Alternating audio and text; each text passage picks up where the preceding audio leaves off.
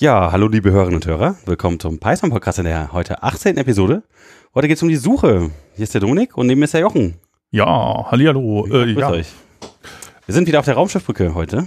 genau. Erneut. Schön hier. Ja. Ähm, g- genau, Volltextsuche, äh, um es genau zu sagen. Ja. Ah, oh, Volltextsuche, ja. Ja.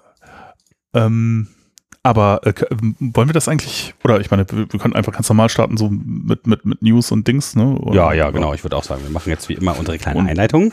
Oh, Ähm, alle vielen Dank an unsere zahlreichen Hörer. Wir haben äh, tatsächlich mittlerweile einige Bloggen und dann die schönen Fragen, die uns immer erreichen. Wir beantworten die immer gerne und versuchen immer, euch so schön wie möglich das zu erklären, was ihr gerne hören möchtet. Also wenn ihr Fragen habt, Lob, Anregungen, Kommentare, hallo at pythonpodcast.de, schickt uns einfach eine Mail oder kommentiert fleißig auf unserer Seite. Ja, News aus der Szene. Ähm, heute ist der Erscheinungstag von Python 382. Ja. Angeblich. ist, ist noch Ist nicht aber raus. noch nicht da. Ist noch nicht raus. Wir haben gerade abends, es ist dunkel. Genau. Heute ist Rosenmontag übrigens auch. Ja. Ja, und das äh, wird hier wahrscheinlich auch noch eine sehr jacke Veranstaltung. wir, wir sind unbeschadet heimgekommen, ja. Nee, ich war heute eine der wenigen Leute, die irgendwie äh, im Büro saßen und so. Es war sehr angenehm, haben ein bisschen was geschafft gekriegt. Ja, und da da eben, wenn du auf die Straße gehst, so aussieht, als wärst du schon verkleidet, ist das auch gar nicht groß aufgefallen. Ja, ja, ja. Horrorclown. Kann ich empfehlen. Ja. Sehr gut. Ja. Ähm, wir machen heute Volltextsuche und ähm, ja, News aus der Szene, ist dir noch was eingefallen? Hatten wir noch was Schönes? Äh, tatsächlich glaube ich eigentlich nicht. War gar nicht so viel los, ne? War EuroPython ist im Moment hin. Ja, war nicht so viel. gehst du hin zu EuroPython? Ja, ja, ja, ja. Ja, ach schön, cool. Ja, ich auch. Wir müssen, müssen das nur noch irgendwie mit, mit Kindergarten und so äh, irgendwie klären. Ah ja, Die okay. machen ja auch irgendwie Ja. Betriebsferien und so, aber ich eigentlich schon, ja. Ja. Ja, musst du alleine. Ich habe mir schon äh, eine äh, Wohnung äh, organisiert. Hm. Also falls noch jemand äh, eine WG sucht oder sowas, sagt mir Bescheid. Ähm, ja, was gab's noch? Es gab so einen tollen Tweet, äh, hast du gesagt, von Armin Ronacher. Das ist der, äh, äh, Ja. der Hauptdev, der Entwickler von Flask. ja, aber das wollte ich eigentlich später erst picken. Ach, das wolltest du picken? Ja. Ach, das ist ein Modul. Nee, äh, aber als. Ich dachte, wir picken Module, Jochen. Ja, das, heute nicht. oh Gott, jetzt alles durcheinander. Ja, okay, na gut, dann picken wir keine Module. Dann machen wir das am Ende. Ähm, ja, aber was wir tun könnten, wäre, äh, wir könnten ja heute mal mit dieser äh, Tra- Tradition, die wir jetzt schon seit einigen Episoden starten wollten, tatsächlich vielleicht mal anfangen und ein Modul aus der Standardbibliothek äh, Vorstellen. uns vornehmen. Und, äh, Ja, gute Idee. ja. Und was nehmen wir? Parslip. Parslip, ja, Ja. genau. Das äh, immer wieder, wenn ich äh, halt irgendwie in, in, in Code äh, herumnavigiere und sehe dann irgendwo so Import, äh, ja, US und dann halt US-Pass und so und dann machen Leute da Dinge, dann denke ich mir so, ach, es geht so viel schöner mit Parslip. Ähm, Also ähm, vielleicht nochmal kurz, was Parslip ist. Parslip ist ein Wrapper oder ist das eine komplett neue Implementierung? Das ist ein Modul aus der Standardbibliothek, ich weiß jetzt gar nicht, äh, nee, das US ist kein Wrapper um, um Pass. US-Pass. Ja, okay. Nee, nee, das ist, ist, das ist halt auch so ein bisschen, manchmal ist so ein bisschen unübersichtlich. Es gibt einige äh, Module in der Standardbibliothek, die halt so ein bisschen das Gleiche machen. Unter anderem halt eben äh, US-Path und dann äh, Shell-Utils, also SH-Util macht auch so ein bisschen das Gleiche, äh, aber so ein bisschen eine andere Geschmacksrichtung. Parslip macht jetzt auch nochmal das Gleiche, aber auch wieder ein bisschen anders. Ach ja, äh, aber im, im Grunde denke ich, wenn man jetzt mit Pfaden irgendwie Dinge macht, dann ist Parslip das, was man eigentlich haben will. Und das ist auch so richtig, ich glaube, das ist auch erst seit Python 3, 4 oder so drin. Äh, Ja, ja. Und auch, aber auch erst seit 3.6 so richtig schön. Oder 3 3.7 sind auch noch mal interessante Dinge dazugekommen, glaube ich, ist Mount ist dazugekommen in 3.7. Ähm, also äh, nur in aktuelleren 3, Python 3 Versionen. Also man kann halt relativ schick irgendwelche Strings zu Verzeichnisnamen oder Dateinamen parsen und dann da Pfade, Pfadobjekte draus erstellen und dann einfach mit einem Slash dahinter dann Unterverzeichnisse wechseln oder iterieren über so Pfade und die ganzen schönen äh, Listen zu anzeigen oder Content anzeigen, gucken, ist es ein Verzeichnis, ist es kein Verzeichnis, ist es eine Datei. Ja, genau, das ist so das Haupt, das Hauptfeature, finde ich, dass man damit halt relativ einfach äh, Pfade so hinschreiben kann, ohne jetzt äh, irgendwie viel Boilerplate äh, Code außen rumschreiben zu müssen, wenn man jetzt Punkt, Join exists. und dann die Liste, das ist halt immer so ein bisschen, und jetzt kann man halt einfach, man schreibt halt ein Slash und dann macht dieser Operator sozusagen eine, äh, eine Verkettung der, der, der Namen, die man da äh, Ja, so wie man es aus dem Dateisystem eigentlich auch kennt. ja, und das genau. Und funktioniert dann sieht das halt äh, im Code fast genauso aus, als würde man würde man es auf die Shell schreiben. Und das ist natürlich schon äh, deutlich kompakter und äh, sieht einfach, ja, man sieht, was passiert. Das ist ein tolles Ding, aber halt auch solche Sachen wie so Convenience-Funktionen für Sachen, die man halt dauernd braucht. Also sowas wie, äh, ich brauche jetzt hier irgendwie mal den, den Version des Dateinamens ohne äh, Endung. Also ohne irgendwie ja. MP4 hinten dran oder MP3. Oder auch mit, das geht auch. Oder mit oder nur ja. das Suffix oder so. Äh, solche, solche Dinge braucht man ja dauernd. Ähm, äh, und dafür gibt's halt dann eben äh, schon eingebaute äh, äh, Attribute, die man einfach so verwenden kann. Ja, das fand ich auch sehr ja, das ist halt, also. das ist halt total nett, genau. Ich muss gestehen, als ich äh, mit Python angefangen habe, gab es das schon und deswegen habe ich äh, OS Parse nur ab und zu mal angesehen und gesagt, oh, ist das hässlich, dann gesehen. Und, ja. Ach ja, okay, das gibt jetzt Parslip und dann ja, ja, ja, ja. Ich, ich stolper fast täglich über Code, wo, wo halt noch äh, OS Parse verwendet wird und nicht die Parslib. Insofern. Auch ganz oft in Django ist das auch ganz oft drin, in, ja. in der Settings oder sowas, ja. Ich bin erst einmal genau. irgendwo drüber gestolpert, wo es nicht mir gelang, das zu äh, entfernen. Ich bin mir nicht sicher, ob das an meinen Fähigkeiten lag oder an der Implementierung. Äh, ja, die brach dann einfach durch, weil ich Parslip-Objekte genommen habe. Ja, und wenn man das, wenn man das halt irgendwie anders gewohnt ist, dann gibt's unten auf der, wenn man die Dokumentation sich anguckt, nochmal eine Liste von, also äh, wie man das früher mit OS Pass gemacht hat und jetzt, wie man es mit Parslip machen kann. Äh, Tabelle und da findet man dann meistens schon die Funktion, die man sucht. Stellen wir euch in die Shownotes. Ja, genau. Also, genau, damit haben wir, ha, das tatsächlich mal gemacht, was wir immer ja, wir, geredet Also wir wollen jetzt tatsächlich das Einspiel schreiben, ob es euch gefallen hat. Ähm, und wenn ihr irgendwie äh, von unserem Podcast die Struktur irgendwie blöd findet, wann wir was erzählen, dann könnt ihr auch dazu gerne mal Feedback geben, wenn wir es irgendwie neu umsortieren wollen, wenn ihr immer zuerst die Picks haben wollt oder erstmal direkt das Thema, bevor wir irgendwas über News erzählen. Ähm, ja, aber trotzdem, dann machen wir Volltextsuche weiter ja. und ich werde dich löchern damit mit. Oder, oder wollen wir noch ganz kurz ein Meta-Ding äh, äh, äh, kurz, also ich überlege gerade, weil äh, mich hatte diese, der, der gab es eine Mail, die ähm, äh, wo, wo, wo, wo dran, ja, wo, äh, wo, wo wir gefragt wurden, ob wir nicht, äh, Podcast, ähm, ob wir, ob wir nicht mehr Dinge erklären könnten. Ach so, stimmt. Und ja. ja, ich kann das durchaus verstehen. Also es ist halt äh, vieles Sachen, die man einfach so vor sich hin redet und nicht drüber nachdenkt, die zu erklären, dann äh, ist es, äh, wird es halt schnell unverständlich. Ähm, aber auf der anderen Seite ist halt, ähm, ja, ist halt, glaube ich, schwierig. Ich glaube, das. Äh, ja, so ein Trade-off. Ne? Einige Menschen, ja. die kennen das halt schon alles und wenn man dann jeden Schnipsel erzählt, ist vielleicht uninteressant. Dann wird es für die uninteressanter, ne? Und die Frage, an wen wendet man sich da Also, eigentlich? wie Einsteiger wollen wir das äh, Ganze machen? Ja, das ist gar nicht so einfach. Ich glaube, bestimmte Sachen muss man vielleicht selber nachgucken und man kann uns immer fragen, wenn man irgendwas nicht versteht. Wir erklären das immer gerne nochmal und nehmen das auf in einer der Folgen. Ich glaube, das ist vielleicht eine gute Idee. Ja. Und äh, ja, also tatsächlich, wenn äh, uns irgendwas auffällt, versuchen wir es so tief wie möglich zu erklären. Aber ja, aber das, das würde mich eben auch nochmal interessieren, wie das andere Leute sehen oder auch wie, wie, wie du das siehst, das weiß ich auch gar nicht. Ähm, weil ich würde sagen, das ist ja eigentlich die, die, das Tolle an, aber ich, ich komme drauf, weil äh, letzte, ich höre ja auch noch viele andere Podcasts, ich höre zum Beispiel Philosophische Radio, ähm, äh, auf WDR 5 oder äh, die Radio Wissen, ich weiß jetzt gar nicht auf welchem Sender, ich weiß ja nur als Podcast. Ich höre einen, tollen Hockey-Podcast, äh, Shorthand News, falls jemand Eishockey mag. Ach, äh, Genau, und die äh, sind der Meinung, dass sie da auch irgendwie Podcasts machen und man sagen, sie können das, aber das ist kein Podcast, sondern das hat halt irgendwie eine feste Zeitbegrenzung, ja, und dann am Schluss fangen die auch immer an, so, hm, das müssen wir jetzt noch schnell zu Ende, oder jetzt sind wir ja schon fast am Ende mit der Zeit oder so, wo man sich denkt, so, ja, warum eigentlich? Ihr könnt ja auch eigentlich einfach weitererzählen. Also da ist halt ein großer Unterschied und dann ist ja auch ein Unterschied, dass die machen das nämlich so, die versuchen das immer irgendwie ja, äh, sozusagen möglichst einfach zu erklären und sie versuchen auch immer die äh, Zuhörer mit einzubeziehen, äh, was ich auch manchmal nicht so richtig super gelungen finde. Wir können den nächsten äh, irgendwie veröffentlichen auf äh, der Seite, wann wir die nächste Podcast-Folge aufnehmen, dann sind äh, Anrufer zugelassen.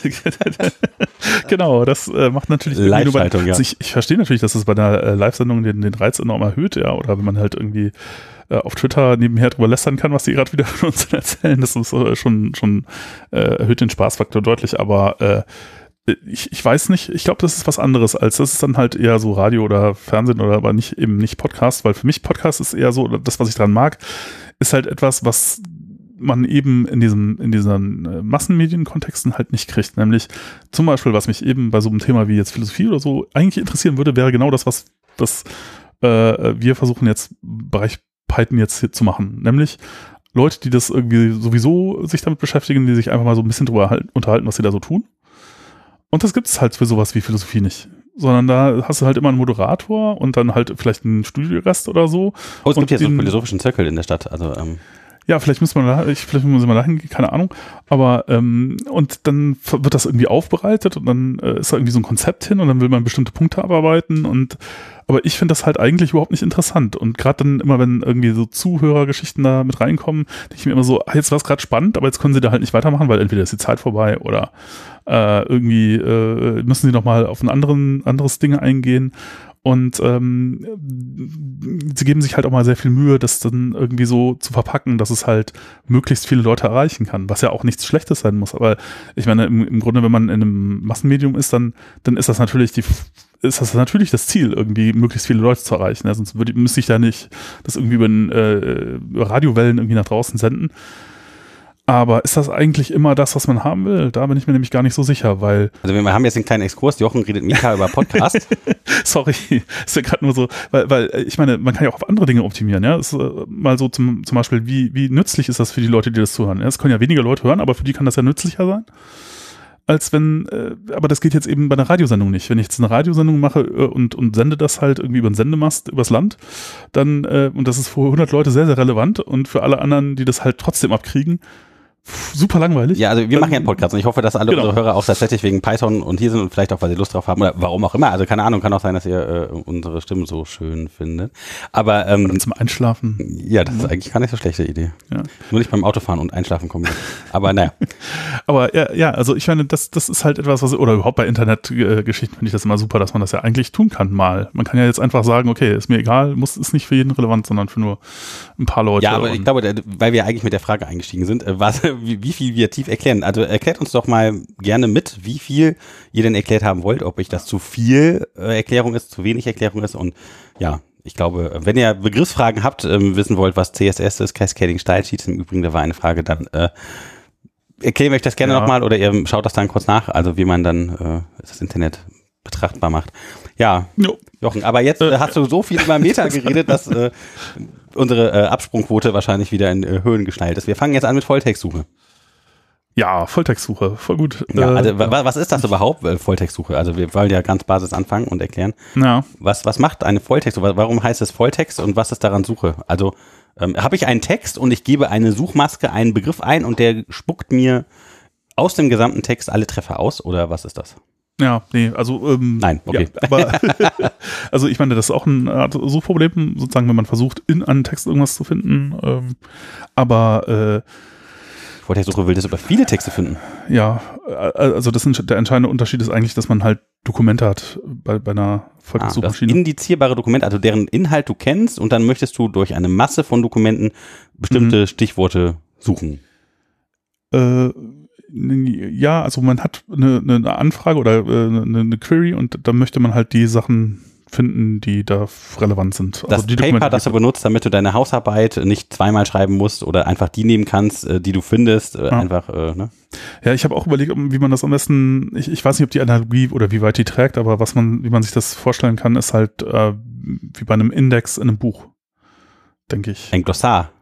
Nee, nee, nicht, nicht Glossar, erklärt ja die Begriff, aber ähm, ein Index tatsächlich, gibt es oft in Büchern. Ja, okay, also geht es dann noch, zu welchem Hit, welche da, Zeilen. Das ist einfach sozusagen eine Liste der Wörter ja, okay. und dann auf welchen Seiten die Wörter vorkommen. Also das ist immer das Wort und dann. Ich habe das sogar einmal in Kombination gesehen, glaube ich, also ein Glossar kombiniert mit der Erklärung und ja, dann die Hinweise, wo es auftaucht. Sehr schöne Sache. Kann, kann man wahrscheinlich auch machen, aber genau, und dann hast du halt eine kommaseparierte Liste der Seiten, auf denen das vorkommt. Das ist jetzt auf den äh, Volltextsuche Dings äh, Anwendungsfall übertragen wäre das halt so, dass die Seiten in dem Buch wären halt die Dokumente, die indiziert werden und der Index in dem Buch ist tatsächlich dann halt so was wie ein Volltext-Suchindex, den man auch sehr ähnlich zu dem, was man dann tatsächlich auch verwendet. Und was hat das jetzt hm. mit Python zu tun, Jochen?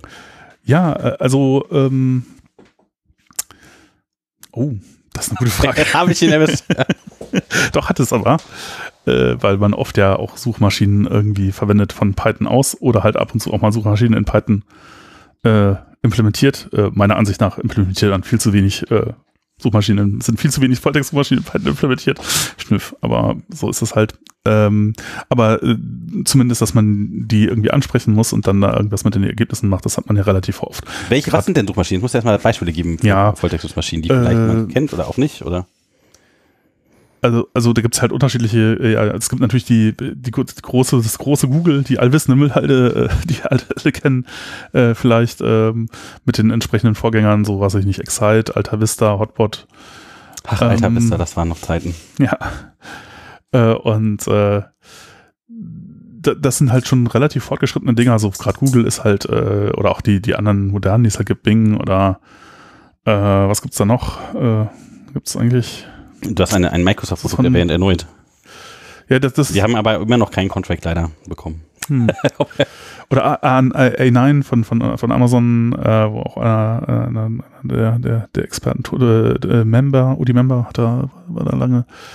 Also ja, also die, die Dinger sind halt relativ äh, fortgeschritten und haben halt, sind halt relativ einfach gestartet.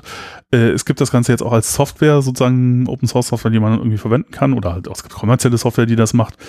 Ähm, wobei ich denke, dass heutzutage wahrscheinlich die allermeisten irgendwas Open Source mäßiges verwenden werden, wenn sie das denn jetzt selber haben wollen für ihre Webseite zum Beispiel. Also das ist, ein, denke ich, ein ganz häufiger Anwendungsfall, dass du halt eine Webseite hast und möchtest halt eine Suchfunktionalität anbieten. Und ähm, ja, dann muss es halt irgendwie irgendwo passieren.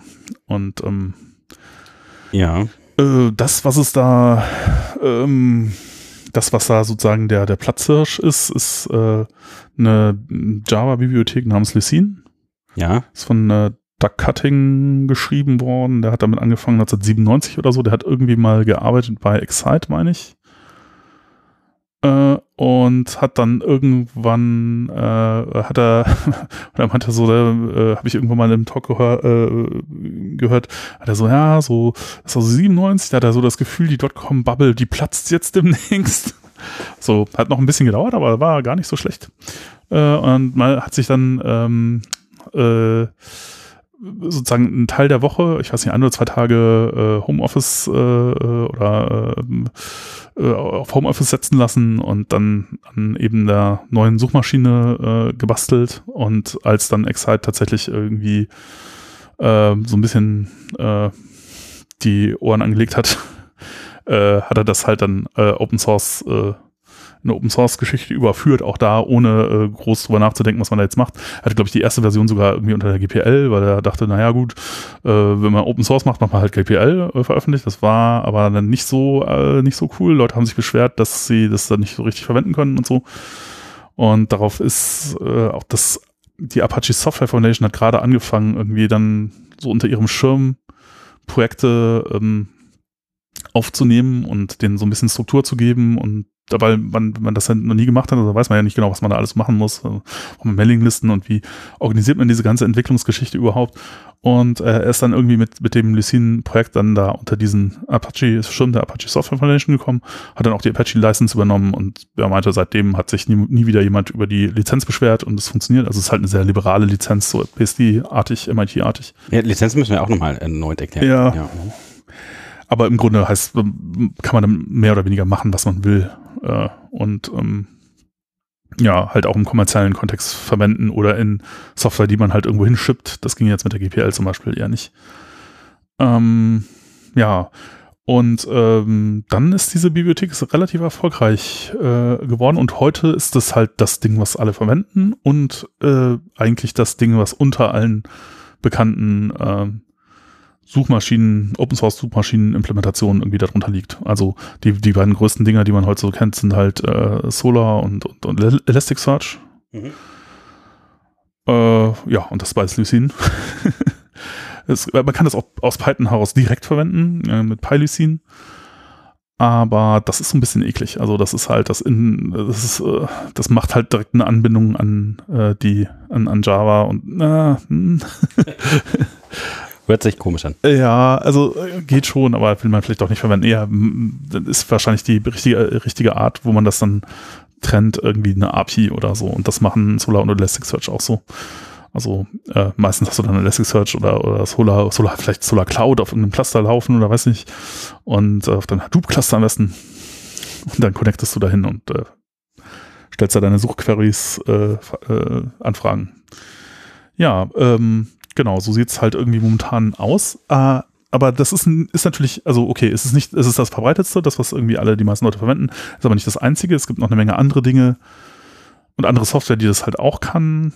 Ähm, andere äh, Open Source Supermaschinen wären sowas wie, es gibt noch Xapian, obwohl ich weiß nicht, ob es das tatsächlich noch gibt, das war irgendwas in C++, glaube ich, nicht mehr relevant. Sphinx äh, gibt es noch, das ist insofern ganz ähm, halbwegs relevant noch, weil es halt eine enge Verbindung zu MySQL hat und ähm, da gibt es halt irgendwie eine Heißt jetzt MariaDB? Äh, oder genau, man, wenn man heute MySQL sagt, dann meint man eigentlich mal MariaDB. Und äh, da gibt es halt irgendwie relativ ausgefuchste Mechanismen, wie man das halt ineinander integriert und halt, wenn man die eingebaute Volltextsuche von MySQL nicht mehr verwenden will oder wenn man da rausgewachsen ist, dann kann man da irgendwie relativ leicht Sphinx dran bauen. Ja, ähm. Ja, du, da musst du gleich noch ein bisschen mehr zu sagen, also diese ja. Architektur. Also wenn du sagst, man packt das jetzt einfach so mal eben kurz in einen Hadoop, äh, Klammer auf, was bitte ist denn das, äh, Cluster ja, ja. rein ähm, und was das dann überhaupt macht, wo die Dokumente liegen und wie das dann überhaupt so richtig funktioniert und so. Das, äh.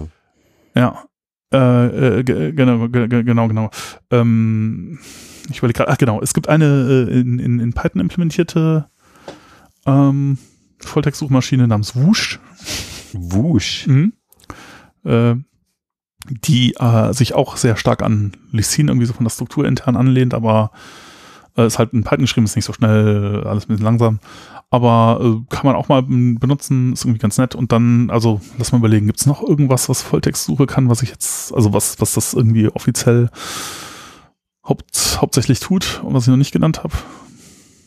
Ja, also wenn jemand noch was einfällt. Ähm, und dann gibt es halt noch Volltextsuch äh, in den meisten Datenbanken. Und das ist natürlich auch nett, weil äh, meistens hat man ja eh die Daten, äh, in denen man irgendwas sucht, äh, sowieso schon in der Datenbank liegen. Ne? Und ähm, eben, wenn man sowas wie, wie Elasticsearch, Solar oder so verwendet, dann muss man halt irgendwie die Daten aus der Datenbank da reinkriegen. Und ähm, wenn man jetzt äh, ein Suchergebnis bekommt von denen, dann muss man irgendwie wieder zur Datenbank und dann nochmal wieder andere Informationen da rausholen. Das ist so ein bisschen umständlich. Das ist ja eigentlich schön, wenn das direkt in der Datenbank drin wäre.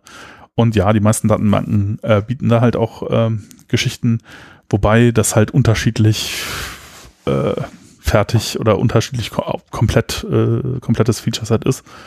Ähm, Postgres hat relativ viel Volltext-Fähigkeiten. Äh, SQLite hat relativ viel, das ist auch sehr, sehr interessant. Äh, MySQL ist nicht so, hat nicht so ganz so viele. äh, aber so ein bisschen was geht auf jeden Fall auch. Ja, und ähm, mh, das ist auch, äh, also ehrlich gesagt, das ist was, was ich präferieren würde momentan. Also gerade wenn man anfängt, dann lässt man das eher die Datenbank machen. Ne? Dann äh, macht man nicht, äh, fängt man nicht damit an, direkt irgendwie ein Elasticsearch äh, daneben zu stellen. Ab wann macht man das? Ab welcher Größe oder welches Suchvolumen geht's da? Oder, ähm das kann man so schwer beantworten. Also, aber äh, also, weil meine Postgres jetzt auf 0, nix mehr die Antwort auf meine Frage ja, geben kann. Genau, dann ist es genau, genau. Dann, dann das heißt, ich bräuchte schon ein Dokumentenarchiv, was ich irgendwo hinlege mit mehreren hunderttausend Dokumenten, durch die ich jetzt äh, durchiterieren müsste bei der Suche, um zu finden, was es da so gibt. Und da muss dann ein ja. also Lucin drauf springen, damit es da noch einigermaßen performant nee. Ergebnisse rausbekommt.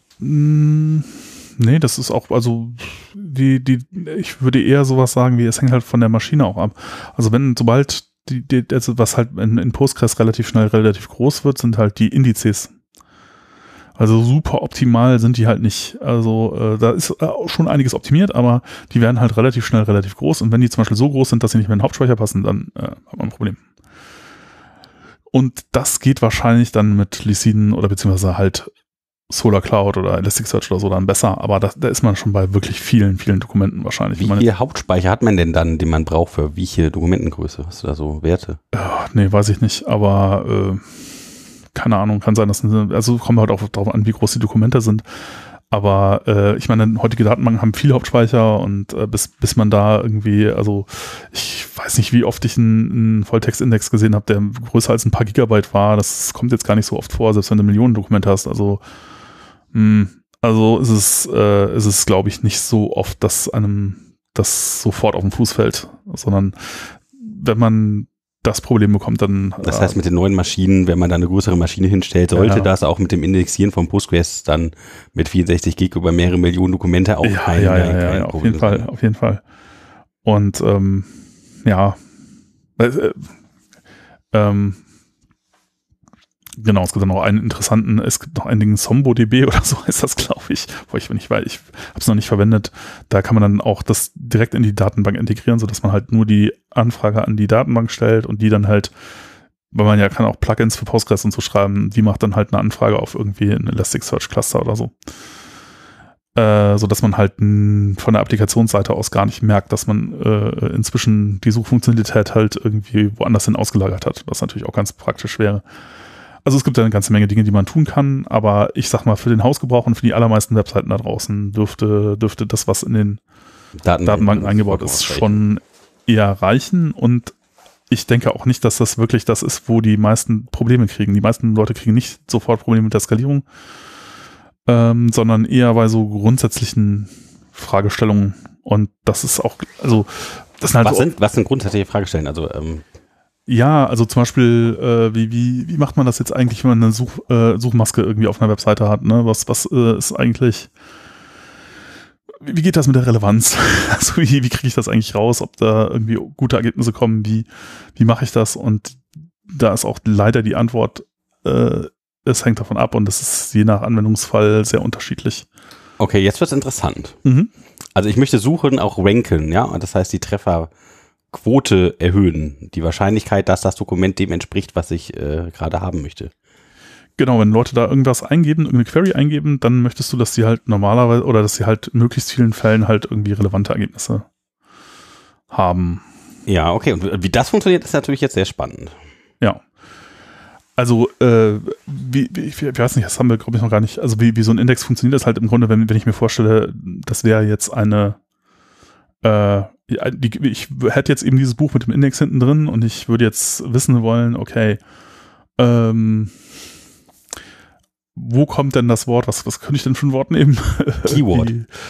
Key, Keyword und äh, Python. Und, und, Python, ja, wo kommt denn das überall vor? Und ich hätte gerne alle Seiten, auf denen das vorkommt. Dann gehe ich einfach in den Index, äh, nehme halt, äh, äh, suche halt das Wort Keyword, äh, nimm die Seiten, die Nummern, pack das in ein Set und äh, nimm das, äh, nimm das gleiche Set der Seiten von äh, Python. Und jetzt kann ich da halt zwei Dinge machen. Ich könnte es entweder schneiden, könnte halt sagen, irgendwie, ich hätte gern alle Seiten, in denen beides vorkommt, oder sozusagen, also die Schnittmenge der beiden mhm. Mengen und oder ich könnte sagen, ja, ich nehme die Vereinigung, also entweder das ist, wo Python drin vorkommt oder wo Keyword drin vorkommt, die Seiten hätte ich gerne und kriege dann einfach alle.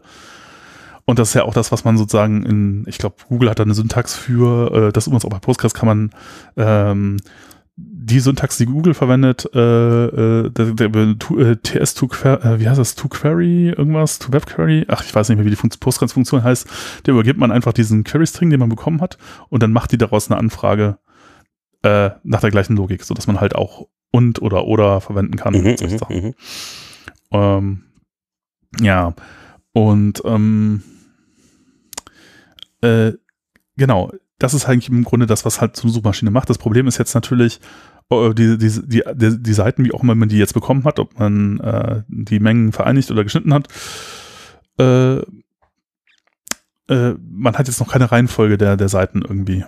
Und die, die Frage wäre halt, wie, wie rechnet man die aus? Und das, was halt so äh, schon immer gemacht wird und äh, zählen, äh, absolute Zahl, sortieren.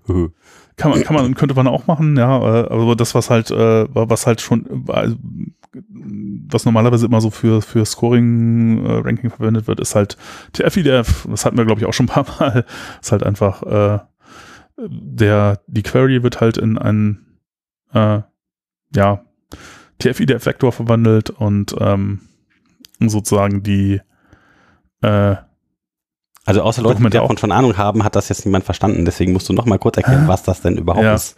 Äh, TF-IDF ist äh, Term Frequency mal Inverse Document Frequency und das legt sozusagen Gewichte fest für die Tokens, also die Wörter aus seiner Query für Keyword und für Python, jetzt in unserem Beispielfall. Ja. Und ähm, ja, das ist halt, ich weiß nicht genau, man genau erklären muss, wie das, wie das ausgerechnet wird. Äh, äh, also Temp, Temp-Frequenz wäre halt sozusagen auf dieses äh, Seitenbeispiel äh, übertragen. Wie ist die Frequenz von dem Wort Python zum Beispiel auf dieser Seite? Das heißt, ich zähle, wie oft Python auf der Seite vorkommt und teile das durch die Anzahl aller Worte mhm. auf der Seite. Dann mhm. weiß ich halt, wie viel Prozent der Worte auf dieser Seite sind halt Python. Mhm. Das ist die Termfrequenz. Und ähm, äh, multipliziere das mit der Inverse Document Frequency, das ist halt sozusagen, in, in wie viel äh, Seiten kommt denn dieses Wort überhaupt vor? Mhm. Äh, ein, Maß dafür. Und äh, je äh, äh, weniger das vorkommt, desto äh, höher ist die Inverse Document Frequency. Mhm. Und desto charakteristischer ist das Wort im Grunde. Für das, was da gerade steht. Ja, genau. Das heißt, du weißt nämlich genau, wenn das hoch ist, auf diesem Abschnitt geht es tatsächlich jetzt um Python und es wird nicht irgendwie nur als Seitenkommentar mal kurz erwähnt oder als kurz Genau, genau. Also Artikel sind halt so ein Beispiel für Sachen, die, also der, die das, das kommt halt auf jeder Seite vor. Ja, okay, Stopword. Ja. Daher ist es halt einfach nicht so relevant, weil Adverse Document Frequency davon wäre halt sehr, sehr niedrig, weil äh, naja, es kommt halt überall vor, das heißt, äh, ja. Ähm, jetzt multipliziere ich diese beiden Teile, also einmal, wie oft kommt das äh, Wort auf der Seite vor, mit äh, wie wichtig ist das üblicherweise oder wie charakteristisch ist das. Und das Ergebnis ist halt sozusagen ein Maß dafür, dass also Worte, die wenig vorkommen oder sehr charakteristisch sind, aber sehr oft vorkommen, sind halt viel wichtiger als Worte, die äh, überhaupt nicht charakteristisch sind, weil sie überall vorkommen. Also der die das ist halt, äh, die kriegen halt sehr ja. Mhm. niedrige Gewichte und äh, Worte, die halt sehr spezifisch sind, die kriegen halt sehr hohe Gewichte. Und das macht man jetzt auch mit der Query und macht das auch nochmal mit allen äh, Seiten sozusagen und dann äh, multipliziert man das miteinander. Also die Cosinus-Distanz. Das, das heißt, man muss halt tatsächlich genau diese Dinge bilden oder bauen für jeden einzelnen Textbaustein, den man untersuchen möchte. Ja, muss man, muss da gar nicht so viel machen. Tatsächlich, also die, das Bauen der Listen, in welchen Dokumenten welches Wort vorkommt, ist halt eigentlich das, was man hauptsächlich tut, wenn man einen Index baut.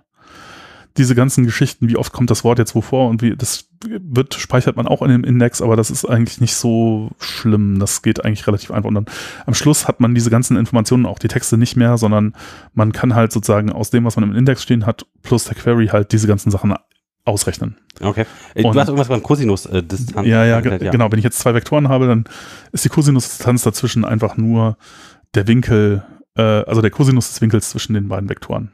Also jetzt äh, nochmal kurz, also der Vektor ist tatsächlich dann die Information darüber, auf welchen Seiten wie viel Information über das gesuchte Wort Python oder Keyword steht.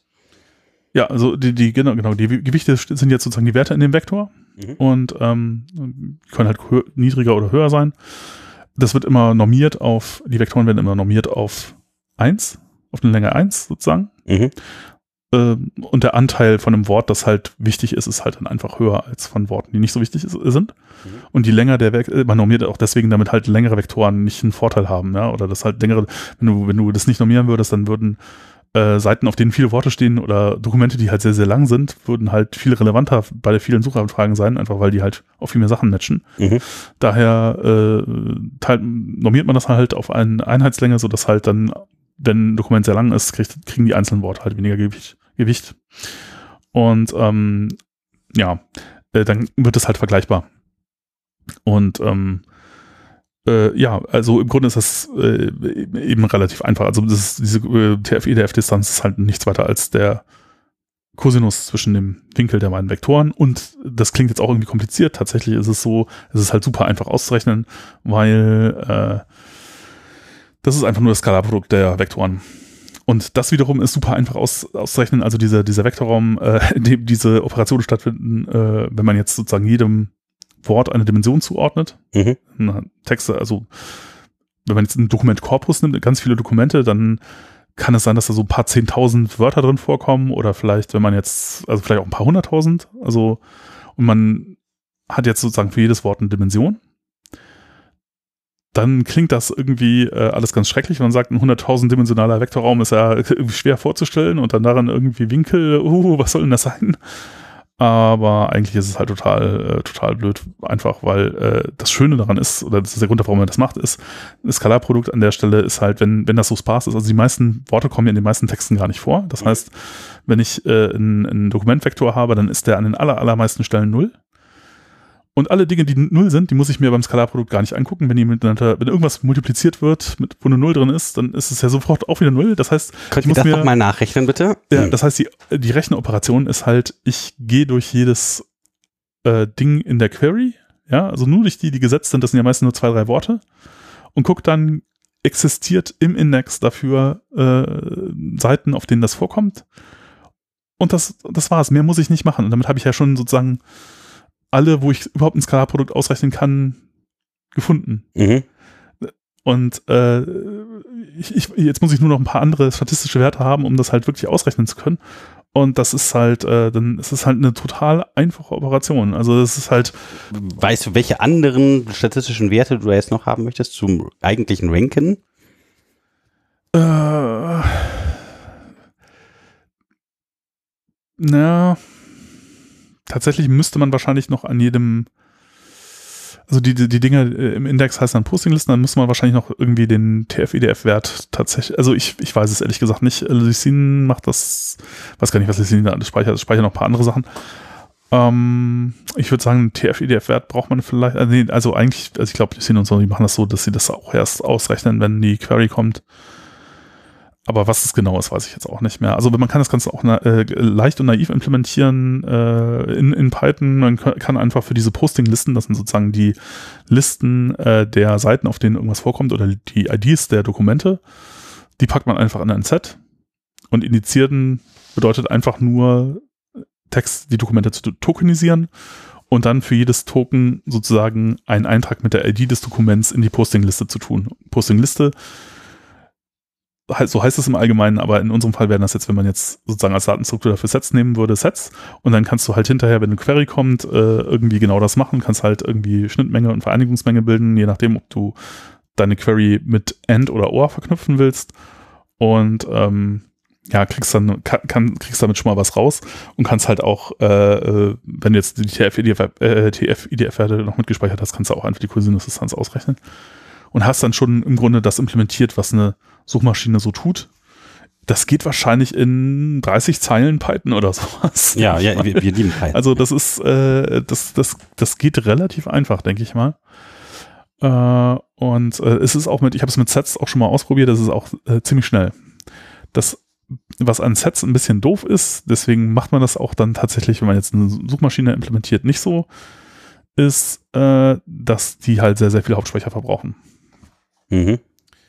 Äh, und überhaupt, man muss natürlich alles, wenn man jetzt in, wenn man so ein Python-Set hat, muss man zum Hauptspeicher halten, weil, ähm, naja, äh, es ist halt eben keine Datenstruktur, die irgendwie auf der Platte liegen kann. Ja, während jetzt ein Lucene-Index ist ein Ding, das eigentlich auf der Platte liegt und ähm, das skaliert, also das kann halt auch größer als Hauptspeicher werden, ist gar kein Problem. Und äh, das ist äh, so gebaut, dass äh, ähm, ja, das maximal performant ist, wenn Sachen von der Platte auch gelesen werden und so. Und äh, es ist, äh, es ist, es ist, das sind schon einige schöne Tricks dabei. Und ähm, aber tatsächlich, wenn man das jetzt einfach so implementieren möchte, äh, kann man das mit Sets durchaus mal machen.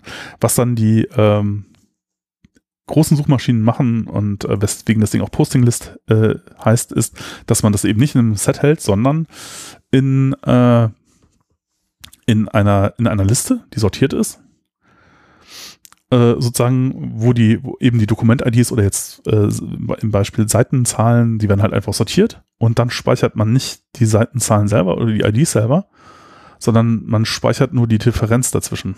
Mhm. Weil die Differenzen zwischen den IDs sind halt viel kleiner. Und dann macht man etwas ganz Fieses, das nennt sich Variable Byte Encoding. Aha, äh, schon wieder so ein Zauberwort, ja. Äh, und äh, das, äh, das, das bedeutet halt, dass du äh, diese, äh, normalerweise jetzt in C oder so, wenn, wenn du da jetzt ein, ein, ein, äh, ein Array hast, ja, dann müssen ja alle äh, Werte in dem Array den gleichen Typ haben. Und das macht man halt nicht so, um Platz zu sparen, sondern man äh, deswegen äh, man nimmt einfach äh, üblicherweise dann Characters, also Byte-mäßige Dinge. Ich weiß gar nicht, also in C weiß ich jetzt, wie es geht. Ich habe aber mal sowas äh, ich mal selber implementiert. Das, ja, ja. Fast Suchmaschine geschrieben aus Versehen. Aber ähm, äh, äh, weiß gar nicht, wie man das in Java oder so macht, ich weiß, keine Ahnung, ähm, geht, geht bestimmt auch irgendwie und äh, definiert sich die Datenstruktur selber. Also es ist nicht so, dass man sagt, okay, das sind jetzt alles Integer-Werte oder so, sondern man sagt, okay, das ist einfach nur ein Array von Charaktern und wie viel äh, Bytes ich sozusagen pro ähm, oder wie viel Bit ich pro äh, Eintrag in der Postingliste äh, verwende, das, äh, äh das mache ich, das verwalte ich selber. Weil wenn die Abstände klein sind, dann kann ich viel weniger Bits nehmen, als wenn die Abstände groß sind. Da muss ich halt mehr Bits nehmen und deswegen heißt das Ding auch Variable Byte Encoding, weil äh, die, ein Eintrag in der Postingliste halt unterschiedlich viele Bytes haben kann, je nachdem, wie groß der ist. Mhm. Oder wie der Abstand ist zwischen der vorherigen und der nächsten ID. Und äh, wenn ich jetzt sortierte Listen habe, dann kann ich die sehr, sehr gut, da gibt es halt diverse Algorithmen für, äh, kann ich sehr gut schneiden, zum Beispiel. Solche Operationen wie äh, Schnittmenge davon bilden, das geht halt toll. Äh, geht mit Sets auch, aber Sets können ja noch viel mehr und so. Äh, aber da brauche ich ja eigentlich nur diese Schnittoperation. Vereinigung ist auch äh, total äh, simpel und das geht halt super, wenn ich so sortierte Listen habe. Ähm, ja, und äh, ähm, genau, äh, das ist halt auch, das ist relativ schnell, das ist vor allen Dingen auch deswegen schnell, also die Kompression an der Stelle, die ich dadurch kriege, also ich kriege das auf ein Drittel des ursprünglichen, also wenn ich das einfach nur als Integer speichern würde, dann äh, brauche ich, ja, äh, ähm, sagen wir mal, ich brauche einen Speicher 1, ja, und wenn ich das irgendwie variable äh, mit Variable Byte Encoding äh, codiere, dann brauche ich halt nur noch 0, ähm, Speicher 0,3. Also das reduziert das halt auf ein Drittel. Mhm, mh. Und es ist auch noch viel schneller. Und der Grund, warum es viel schneller ist, ist halt einfach, dass der das Bottleneck, Bottleneck äh, ist halt äh, irgendwie das durch die CPU zu drücken, also die Speicherbandbreite ist das Problem. Du musst es halt irgendwie, diese, diese Listen von Arrays musst du halt irgendwie durch die CPU kriegen und irgendwie durch den Hauptspeicher und wenn die kleiner sind, dann geht das schneller durch den Hauptspeicher, weil, oder durch den Bus, weil äh, ja, und das in der C CPU dann auszupacken und äh, miteinander, das ist alles kein Problem mehr. Äh, aber äh, ja, ja, das halt aus dem Hauptspeicher durch die CPU zu quetschen, das ist halt das Problem. Und wenn das kleiner ist, dann geht das halt schneller, weil du hast halt nur so und so viele 100 äh, oder so und so viel Gigabyte pro Sekunde, die du da durchkriegst. Und ähm, ja, äh, genau, deswegen, deswegen macht man das so, das macht das Ganze so ein bisschen kompliziert. Äh, aber ja, äh, und auch selbst, selbst so äh, von dem, von dem Volltextindex von Postgres weiß ich, dass er das auch so macht im Prinzip. Also die, solche Sachen werden da auch schon gemacht. Also kann man sich schon vorstellen, das ist schon relativ, äh, ist halt nicht so eine total naive Implementation. Das ist auch ganz schön optimiert schon. Ähm, ja. Äh, Jetzt äh, haben wir eine schnelle Suchanfrage schon, aber ich habe immer noch nicht genau verstanden, warum ähm, die Ergebnisse jetzt besonders toll sein sollen. Es gibt bestimmt noch ganz viele andere. Genau, TF-RDF ist so der Standard. Äh, das hat man ganz lange gemacht. Jetzt äh, heutzutage auch nicht mehr, sondern heutzutage nimmt man eher sowas wie, äh, also es gibt halt zum Beispiel die Trek-Konferenzen. Äh, Trek, das hört sich nach ähm, einer Raumschiff-Serie an. Ja, äh, wird eher mit C geschrieben und nicht mit K, aber äh, da haben sich Leute halt Gedanken darüber gemacht, wie evaluiert man eigentlich Suchergebnis äh, äh, äh, Performance von, von, von Suchmaschinen. Da gibt es dann diverse Standard- äh, Corpora mit Dokumenten drin, wo man dann halt auch Standard-Queries hat, die man drauf abfeuert und dann guckt halt, wie sind die Ergebnisse und so. Und ähm, da hat sich irgendwann, ich weiß gar nicht, wann das, äh, also so TF, IDF hat man lange benutzt, aber dann hat, man festgestellt, so kleine Modifikationen, also die Formel, es sieht immer so ein bisschen ähnlich aus, aber man, manchmal passt man die so ein bisschen an, manchmal kommen so konstante Faktoren dazu oder so, die man irgendwo reinbaut. Und dann wird das, werden die Ergebnisse ein bisschen besser. Und das, was momentan, also das, man hat ganz viele unterschiedliche gegeneinander getestet. Das, was in den meisten Fällen gut funktioniert und das, was jetzt auch alle so als Standard, glaube ich, verwenden, äh, nennt sich BM25. BM25. Ja, oder Okapi äh, ist, äh, äh BM steht für Best Match. Ja. Ähm, und äh, Okapi. Ja. Ja. Äh, das ist, das glaube ich, an wegen Tier. Ja, ja, ja, genau, genau. Daher kommt das auch. Oh, äh, Entschuldigung. Mm, und äh, das ist, ist nicht großartig anders ne, als TF-IDF sozusagen standardmäßig. So ein paar Dinge sind halt noch dran, ist aber eigentlich sind da nur so ein paar magische Konstanten und Faktoren drin. Äh, und äh, ja, das ist halt so ein bisschen Fummelei und äh, ist auch nicht offensichtlich, warum das jetzt genau diese Art besser funktioniert als die anderen. Deswegen heißt es, und genau deswegen ist auch BM25, ja? also man hat halt ganz viele Dinge ausprobiert und das, was dann halt über ganz viele Data, äh, äh, Datasets hinweg und Query-Sets gut am besten funktioniert hat, ist halt dieses Ding. Nämlich nicht Best Match 13 oder 47, sondern Best Match 25 hat sich herausgestellt, als das funktioniert in den meisten Fällen irgendwie. Das ist noch eine tolle Zahl übrigens, ja. ja. Mhm. äh, also man konnte das vorher gar nicht sagen, was das jetzt, welches von denen dann wirklich gut funktionieren würde. Und dieses Ding ist halt das. Und seitdem das in den, in diesen, ähm, auf dieser Konferenz halt dann ja, als Ergebnis rausgefallen ist. Guckst du eigentlich PK? Äh, die, die Serie? Ja, ist eine neue Star Trek-Serie. Ja, tatsächlich habe ich jetzt auch mit angefangen, weil ich dachte so gut. Ich habe auch schon zwei Folgen geschafft. Ja, es gibt jetzt fünf, glaube ich, ne? Kann sein. Ich habe keine Ahnung. Ja, jetzt war jetzt ein verregneter Sonntag. Äh, äh, dieses, äh, da haben wir, glaube ich, tatsächlich alle geschafft. Cool. Ja, läuft gerade auf Prime. Sehr schön. Ähm, ja, Entschuldigung, ich wollte dich nicht von der Track-Konferenz abhalten. Ja, ja. Also ansonsten bin ich ehrlich gesagt gar nicht so ein Star Trek-Fan. Aber ja, da hat der Spektakelfaktor doch irgendwie mit äh, mitgezogen. das ist dann Deflong und Flossbach. Äh, ähm. Ja, äh, jedenfalls, ähm, äh, genau, genau. Also das ist halt dabei rausgekommen, deswegen implementieren das alle. Äh, das ist auch immer irgendwie, das ist auch schon über zehn Jahre her oder so. Da dachte ich dann so, ah, da hatte ich davon gelesen, BestNet 25, voll gut, äh, bringt auf jeden Fall noch ein bisschen was gegenüber TFDF und so. Dazu kann man das nicht in Lucene einbauen, ha. Und dann habe ich da so ein bisschen reingeguckt und dachte mir so, oh nein, das geht nicht. Ich muss so viele Klassen anfassen, das kann man einfach völlig vergessen. Und ähm, war relativ enttäuscht und habe mir damals schon gedacht, Lucene, Dreck. So ein Unsinn. Aber äh, mittlerweile haben, haben das andere Leute dieses, äh, haben das implementiert. die hatten mehr, mehr Lust darauf. Ja. Mehr, mehr, Ausdauer und jetzt ist es halt drin und es funktioniert und ähm, das ist auch das, was man, glaube ich, automatisch irgendwie kriegt als Default. Äh, WM25. Ja. Ähm, mhm. Was war denn damals bei den ersten Suchmaschinen? Also äh, Alta Vista zum Beispiel mhm. war ja so mit, wann war das die erste? TF-IDF. Ja, oder leichte Abwandlung davon, aber ja, im Wesentlichen ja. das. Äh, das ist auch das, was äh, irgendwie so ein bisschen diese ersten äh, SEO-Geschichten getrieben hat. Also wo Leute dann also angefangen haben, alle möglichen Worte mit in ihre Seiten zu packen, ja, für die sie gefunden werden wollen. Ja. Weil das zielt natürlich genau darauf ab, halt irgendwie den TF-IDF, ja. den, den, den TF-IDF-Wert hoch zu. Und das funktioniert ja auch. Also wenn du es ganz naiv machst, kannst du damit tatsächlich äh, irgendwie dann für alles Mögliche gut ranken. Ja, es lässt sich halt sehr leicht gamen. Aber äh, ja, mh, mm, funktioniert heute natürlich alles nicht mehr so richtig toll. Und dann wird sogar bestraft. Ja, ja, ja, ja. Ja.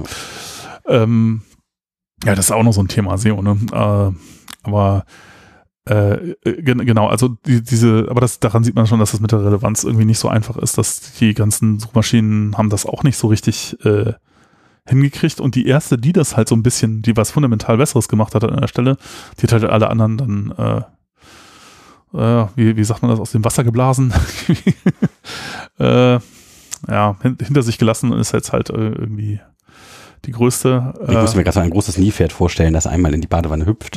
ja, genau. Ähm, ja, weil eben so ein einzelner Wert ist halt so, ist halt problematisch. Ne? Leute fangen an, dann drauf zu optimieren und dann ist auch das die Frage, was für Leute oder was, was für Fragen stellen die Leute eigentlich und kann man das eigentlich damit abbilden? Ist das, ist der Wert, so ein TF-EDF, so Cosinus-Distanzwert, ist der für alle Arten von Suchanfragen und Dokumenten immer das Richtige? Und da ist auch die Antwort relativ klar, nein. Ist nicht so.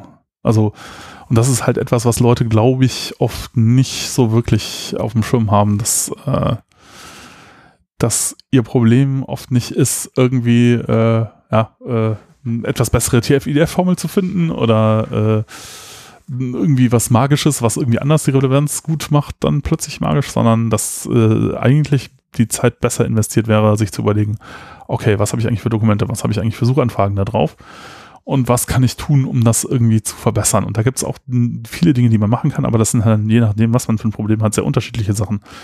Äh, zum Beispiel, aber ich meine, es ist eigentlich, äh, ich, vielleicht kann ich einfach ein paar Beispiele dafür nennen, warum das halt, mhm. äh, äh, also TF-IDF, wenn ich jetzt äh, zum Beispiel Location-Informationen dabei habe, hilft mir halt nicht so richtig viel. Also ich suche nach einem Restaurantnamen irgendwie äh, auf, auf, bei Google Maps oder so.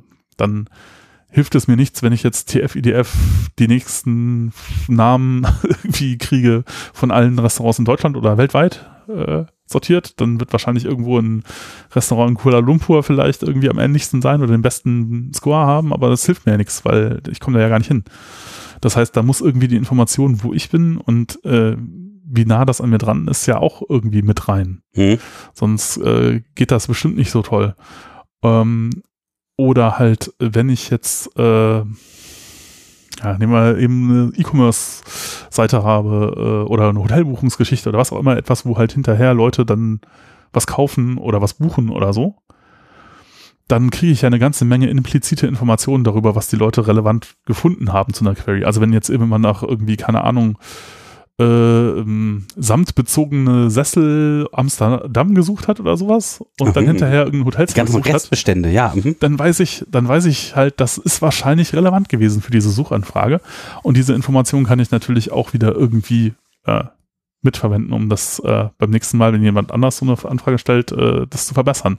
Aber auch da hilft mir halt TF-IDF gar nicht. Ja, also Cookies. Hm? Cookies. Ne, Cookie hilft mir auch nicht. Stehen die Informationen, kann man die dann nicht in sowas reinschreiben und die dann irgendwie beim nächsten Mal wiederverwenden? Oder geht es tatsächlich nee, darum, dass die nee. Informationen über diesen einen Menschen für alle anderen Menschen zu ja. manipulieren? Ja. Ja, also äh, genau, es geht nicht, nicht um die einzelne Geschichte, aber ähm, ich erfahre sozusagen über das Verhalten von Leuten etwas darüber, welche Sachen für welche Dokumente, also welches Hotelzimmer, wenn ich jetzt nach, wenn ich so eine Hotelbuchungsengine habe oder welches Produkt irgendwie, wenn ich eine E-Commerce-Seite habe, relevant war für eine bestimmte Suchanfrage, weil wenn jemand das sucht und dann kauft, dann war es wahrscheinlich relevant. Es sei denn, es gibt natürlich auch Ausnahmen, es kann natürlich auch sein, dass, keine Ahnung, ähm, ich nach, äh, weiß ich nicht, Dörrautomat suche, ja, und dann aber so geflasht bin von äh, dem, äh, was hast du hier, einen Luftbefeuchter? den ich irgendwie sehe im Ergebnis, obwohl er völlig irrelevant ist und dann darauf klicke und den sofort kaufe. Direkt neben den goldenen Shiva-Rad, vielleicht waren die auch zusammen in einem. aber, aber so, so im Durchschnitt ist es wahrscheinlich so, wenn ich, wenn Leute was suchen und dann auf irgendwas draufklicken, das kaufen, dann äh, war das wahrscheinlich relevant. Und ähm, die Informationen sozusagen, wie viele der Leute oder das, wenn ich jetzt eine neue Suche, jetzt, jetzt stellt jemand nochmal die gleiche Query und jetzt kann ich ja an das Suchergebnis mit ranpappen, okay, Leute, die diese Suchanfrage auch gestellt haben, äh, oder so und so viele haben das gekauft, so und so viele haben drauf geklickt. Leute, die das gekauft haben, kauften auch. Ja, ja, ja, ist nicht so ganz das gleiche, aber das kann ich auch zum Ranken benutzen. Muss ich ja nicht, äh, ja, kann ich auch. Nur mit TF-IDF hat das nichts zu tun. Ich muss mir halt überlegen, wie ich das so kombiniert kriege, dass es da halt irgendwie auch zum Ranken mitverwendet wird. Und tatsächlich ist es halt meistens so, dass man irgendwie hm, ja, andere Dinge, äh, eben Location, äh, irgendwie kaufen Leute das überhaupt, äh, ja, ähm, äh, ist das irgendwie interessant, äh, gehört das irgendwie zu den Dingen, die momentan äh, irgendwie auf meiner Seite sowieso angefragt werden oder ist das halt irgendwas Uraltes oder so? Ähm, diese ganzen Informationen muss ich irgendwie zusammenpacken und das, das muss irgendwie in die Relevanz mit reinfließen. Und ähm, ja, das macht das Ganze natürlich so ein bisschen komplizierter, aber wenn man das macht, dann äh, kann man halt auch durchaus deutlich bessere Ergebnisse erzielen, vor allen Dingen auch zum Beispiel gegenüber Google oder so, weil Google kann halt all das im Grunde nicht machen, weil die wissen halt nicht genau, was die Leute da eigentlich suchen. Es ist halt ein viel breiteres äh, Ding. Ja, das ist halt sozusagen äh, im gesamten Web kann ich irgendwas finden. Also Google macht ein, löst ein viel schwereres Problem. Das heißt, ich kann, wenn ich das richtig mache, in einem engeren Rahmen halt viel bessere Ergebnisse unter Umständen erzielen, als, äh, als jetzt Google das jemals könnte. Und das kann natürlich sehr interessant sein unter Umständen. Ne? Ähm, aber ich muss dann halt solche Sachen mir, äh, mir schon angucken. Ich, es reicht nicht, wenn ich da irgendeine Elasticsearch nehme, das in der Default-Konfiguration laufen lasse und dann hoffe, dass das irgendwie gut wird. Äh, so einfach ist es leider nicht. Oder was auch total interessant ist, was äh, Leute oft nicht machen, aber was halt so eine total einfache Geschichte ist, sich anzugucken, ähm, was für Queries äh, äh, geben die Leute eigentlich ein und was sind denn die Queries, wo kein Ergebnis kommt. Mhm. Also ich meine, ich finde find das ja sowieso immer total unverständlich, wenn ich jetzt irgendwie auf äh, äh oft habe ich den Fall tatsächlich, äh, ich, ich suche, äh, ich äh, oh, keine Zeit zu kochen, keine Lust oder so, äh, okay, dann lass uns doch mal irgendwo was ähm, zu essen bestellen und abholen oder so, um, okay, das war ganz gut, äh, gehen wir auf die, Rest, äh, auf die Webseite, um zu gucken, hat der Laden denn jetzt auf oder nicht. das halt immer wieder, ganz viele Läden kriegen das irgendwie nicht hin, äh, die Öffnungszeiten drauf zu schreiben. Und äh, haben aber vielleicht ein Suchfeld und wenn die Leute da immer Öffnungszeiten reinschreiben und die nicht finden, oder die, die Öffnungszeiten sind irgendwo versteckt, irgendwo tiefe Struktur und dann ja. kann man ja auf die Idee kommen, man sucht danach wenn ich jetzt so eine Seite habe und die Leute immer Öffnungszeiten reinschreiben äh, dann und nie irgendwas finden, dann weiß ich, okay, hier kann ich vielleicht was verbessern. Und ähm, das äh, ist etwas, womit relativ leicht man äh, irgendwie wahrscheinlich viele Benutzer äh, besser zufriedenstellen kann. Und äh, das wird irgendwie überraschend selten, werden solche Sachen gemacht. Und man kann natürlich auch noch dann äh, schummeln ja, und dann sagen, okay, wenn wenn Öffnungszeiten angegeben wird, zeigt immer als erstes die Öffnungszeiten an und Ja. nicht die Ergebnisse, die Suche zurück. Genau. Oh, äh, also das ist halt so ein bisschen wie, äh, wenn man sich vorstellt, man hat eine Firma und die hat irgendwie so eine Support, äh, ein Helpdesk oder irgendwie eine Support-Hotline oder so. Dann hat man ja bestimmt auch äh, irgendwie, keine Ahnung, wenn man einen neuen Mitarbeiter da einarbeitet, dann setzt man den da hin und sagt ihm hier so, hier ist eine Liste mit den 50 häufigsten Fragen oder Problemen, mit denen die Leute zu dir kommen werden und da sind die Antworten da drauf. Das kann man ja einfach verwenden, sozusagen. Man wird ja nie auf die Idee kommen, ja, die Leute rufen jetzt an und dann pff, sieh halt mal zu, irgendwie. Dann äh, nimmst du TF-IDF oder dann gehst du an den Aktenschrank hinter dir und guckst mal, was dabei rauskommt. Das wird halt nicht gut funktionieren. Ähm, insofern, also die, äh, oft ist es, man hat so immer so Power-Law-Verteilung, also Eine, wenige, eine was? Eine Power Law? ja, Power, äh, so mh, äh, Potenzmengenverteilung, ich weiß gar nicht, wie das deutsche Wort dafür ist, ähm, dass du, das hat man bei ganz vielen Sachen, äh, dass halt 20 Prozent der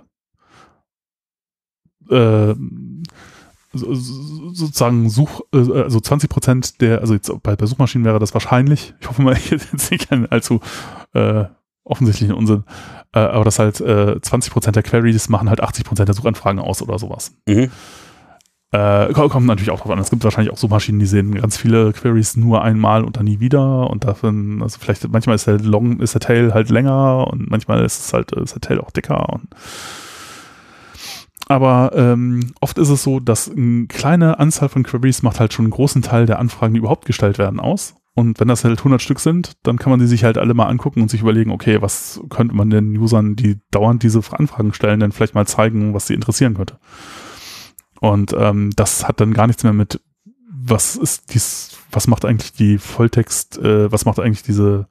Software, die äh, Volltextsuche macht, sondern wie gehe ich mit diesem Problem irgendwie um auf der Seite. Und natürlich muss ich dann halt irgendwie eine Art haben, wie ich sicherstelle, dass wenn ich jetzt irgendwelche Änderungen mache, das nicht kaputt geht beim, beim, beim nächsten Release und äh, ich muss es testen und all diese äh, ätzenden Softwareentwicklungs-Best Practices und so, äh, die man halt äh, einhalten sollte, wenn man irgendwie Dinge programmiert. Aber wenn man das macht, dann kriegt man damit auch Ergebnisse, die ganz gut sind. Also du würdest was dann vielleicht in Django bauen oder so und dann Zum äh, Beispiel, ja. und dann einfach an die Suche dann bestimmte Dinge, Bedingungen knüpfen, wenn das und das steht, dann machst du irgendeine äh, Liste von Fragen, denen dann eine Antwort zugeordnet ist und wenn das kommt, dann wird die direkt ausgespuckt und ansonsten wird dann die Suchmaschine bedient oder sowas.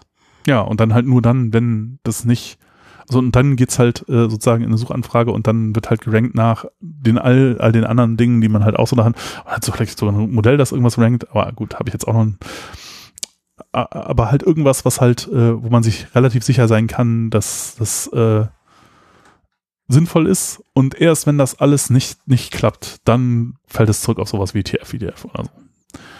Aber mit TF-IDF anzufangen, das ist eigentlich ein, äh, ja, äh, Ja, okay, keine gute führt, Idee. führt Also du hast gesagt, okay, Dazu- das ist das Standard, was ähm, Mhm. zum Beispiel ein Elasticsearch oder ein Zola als Standard machen, weil der das Mhm. Ziehen drunter ist, was das irgendwie auch kann, obwohl das dieses äh, BM25 BM25 macht. ist eigentlich sozusagen das, was dann wahrscheinlich verwendet wird meistens. Ja, das ist schon Aber- besser, aber, äh, ja, aber die Unterschiede sind nicht so groß. Also natürlich macht es in gewisser Weise einen großen Unterschied. Wenn man jetzt viele Suchanfragen hat und eine Se- Seite, wo viel Umsatz ist und dann die Ergebnisse ein Prozent besser werden, dann ist das ja schon mal super. Nur dass dadurch, dass man das alte ausgetauscht hat, äh, ist es ja unter Umständen viel Geld, was dann zusätzlich reinkommt und so. Aber das sind halt so, also die Änderungen an, an diesen Details, das bringt nicht so wahnsinnig viel, ein bis- bisschen was. Änderungen an, man bezieht jetzt zum Beispiel implizites User-Feedback mit ein, halt wie zum Beispiel Klicks oder halt irgendwie welche Price-Range jemand angegeben hat oder äh, solche, solche Dinge, das bringt halt viel, viel mehr. Ja, ja, da kann man ganz, ganz viele tolle Informationen eigentlich sammeln und verwenden. Ähm, da kann man eine richtige Wissenschaft draus machen. Ich glaube, da sind auch ziemlich viele Marketeers, die sich mit sowas auseinandersetzen irgendwie, Ja. die dann irgendwie Interesse daran haben, wie man das in, in besser bastelt. Interessant, ja. Ja, ja, ja, das ist ja auch dann so, ein- so, so ein Thema, wenn man jetzt selber sozusagen in der, nicht in der äh, Rolle von einer Suchmaschine ist, die äh, Leuten irgendwie Sachen finden äh, möchte, sondern umgekehrt der Rolle des Dokuments, das gefunden werden möchte, äh, sozusagen, also wenn man eine Webseite hat, die halt über Google zum Beispiel gefunden werden will oder so, und dann Mhm, hat man mhm. dieses SEO-Problem. Da gibt's ja auch ganz unterschiedliche, ähm, ganz unterschiedliche Aspekte und auch da ist es halt so, dass üblicherweise äh, wird dann halt zu sehr auf die technischen Aspekte äh, ja. fokussiert. Und dann wird halt irgendein Quatsch gemacht, ja, weil der, der gerade halt irgendwie Mode ist oder hip oder der, wo das Gerücht geht, das kann man jetzt machen und das ist voll toll. Und dann wird man sofort bei Google super gerankt, ja. Und das funktioniert zwei Monate, dann kommt der nächste Patch und dann ist man äh, down. Ja, und dann werden alle gelöscht, alle Ergebnisse, die man vorhat, das ist super. Also genau. ich habe gehört, äh, Content ist King. Ja, also Google versucht, also zumindest das Team versucht immer auf den besten Content zu optimieren. Die schmeißen alle Sachen raus, die sich so Leute ausdenken.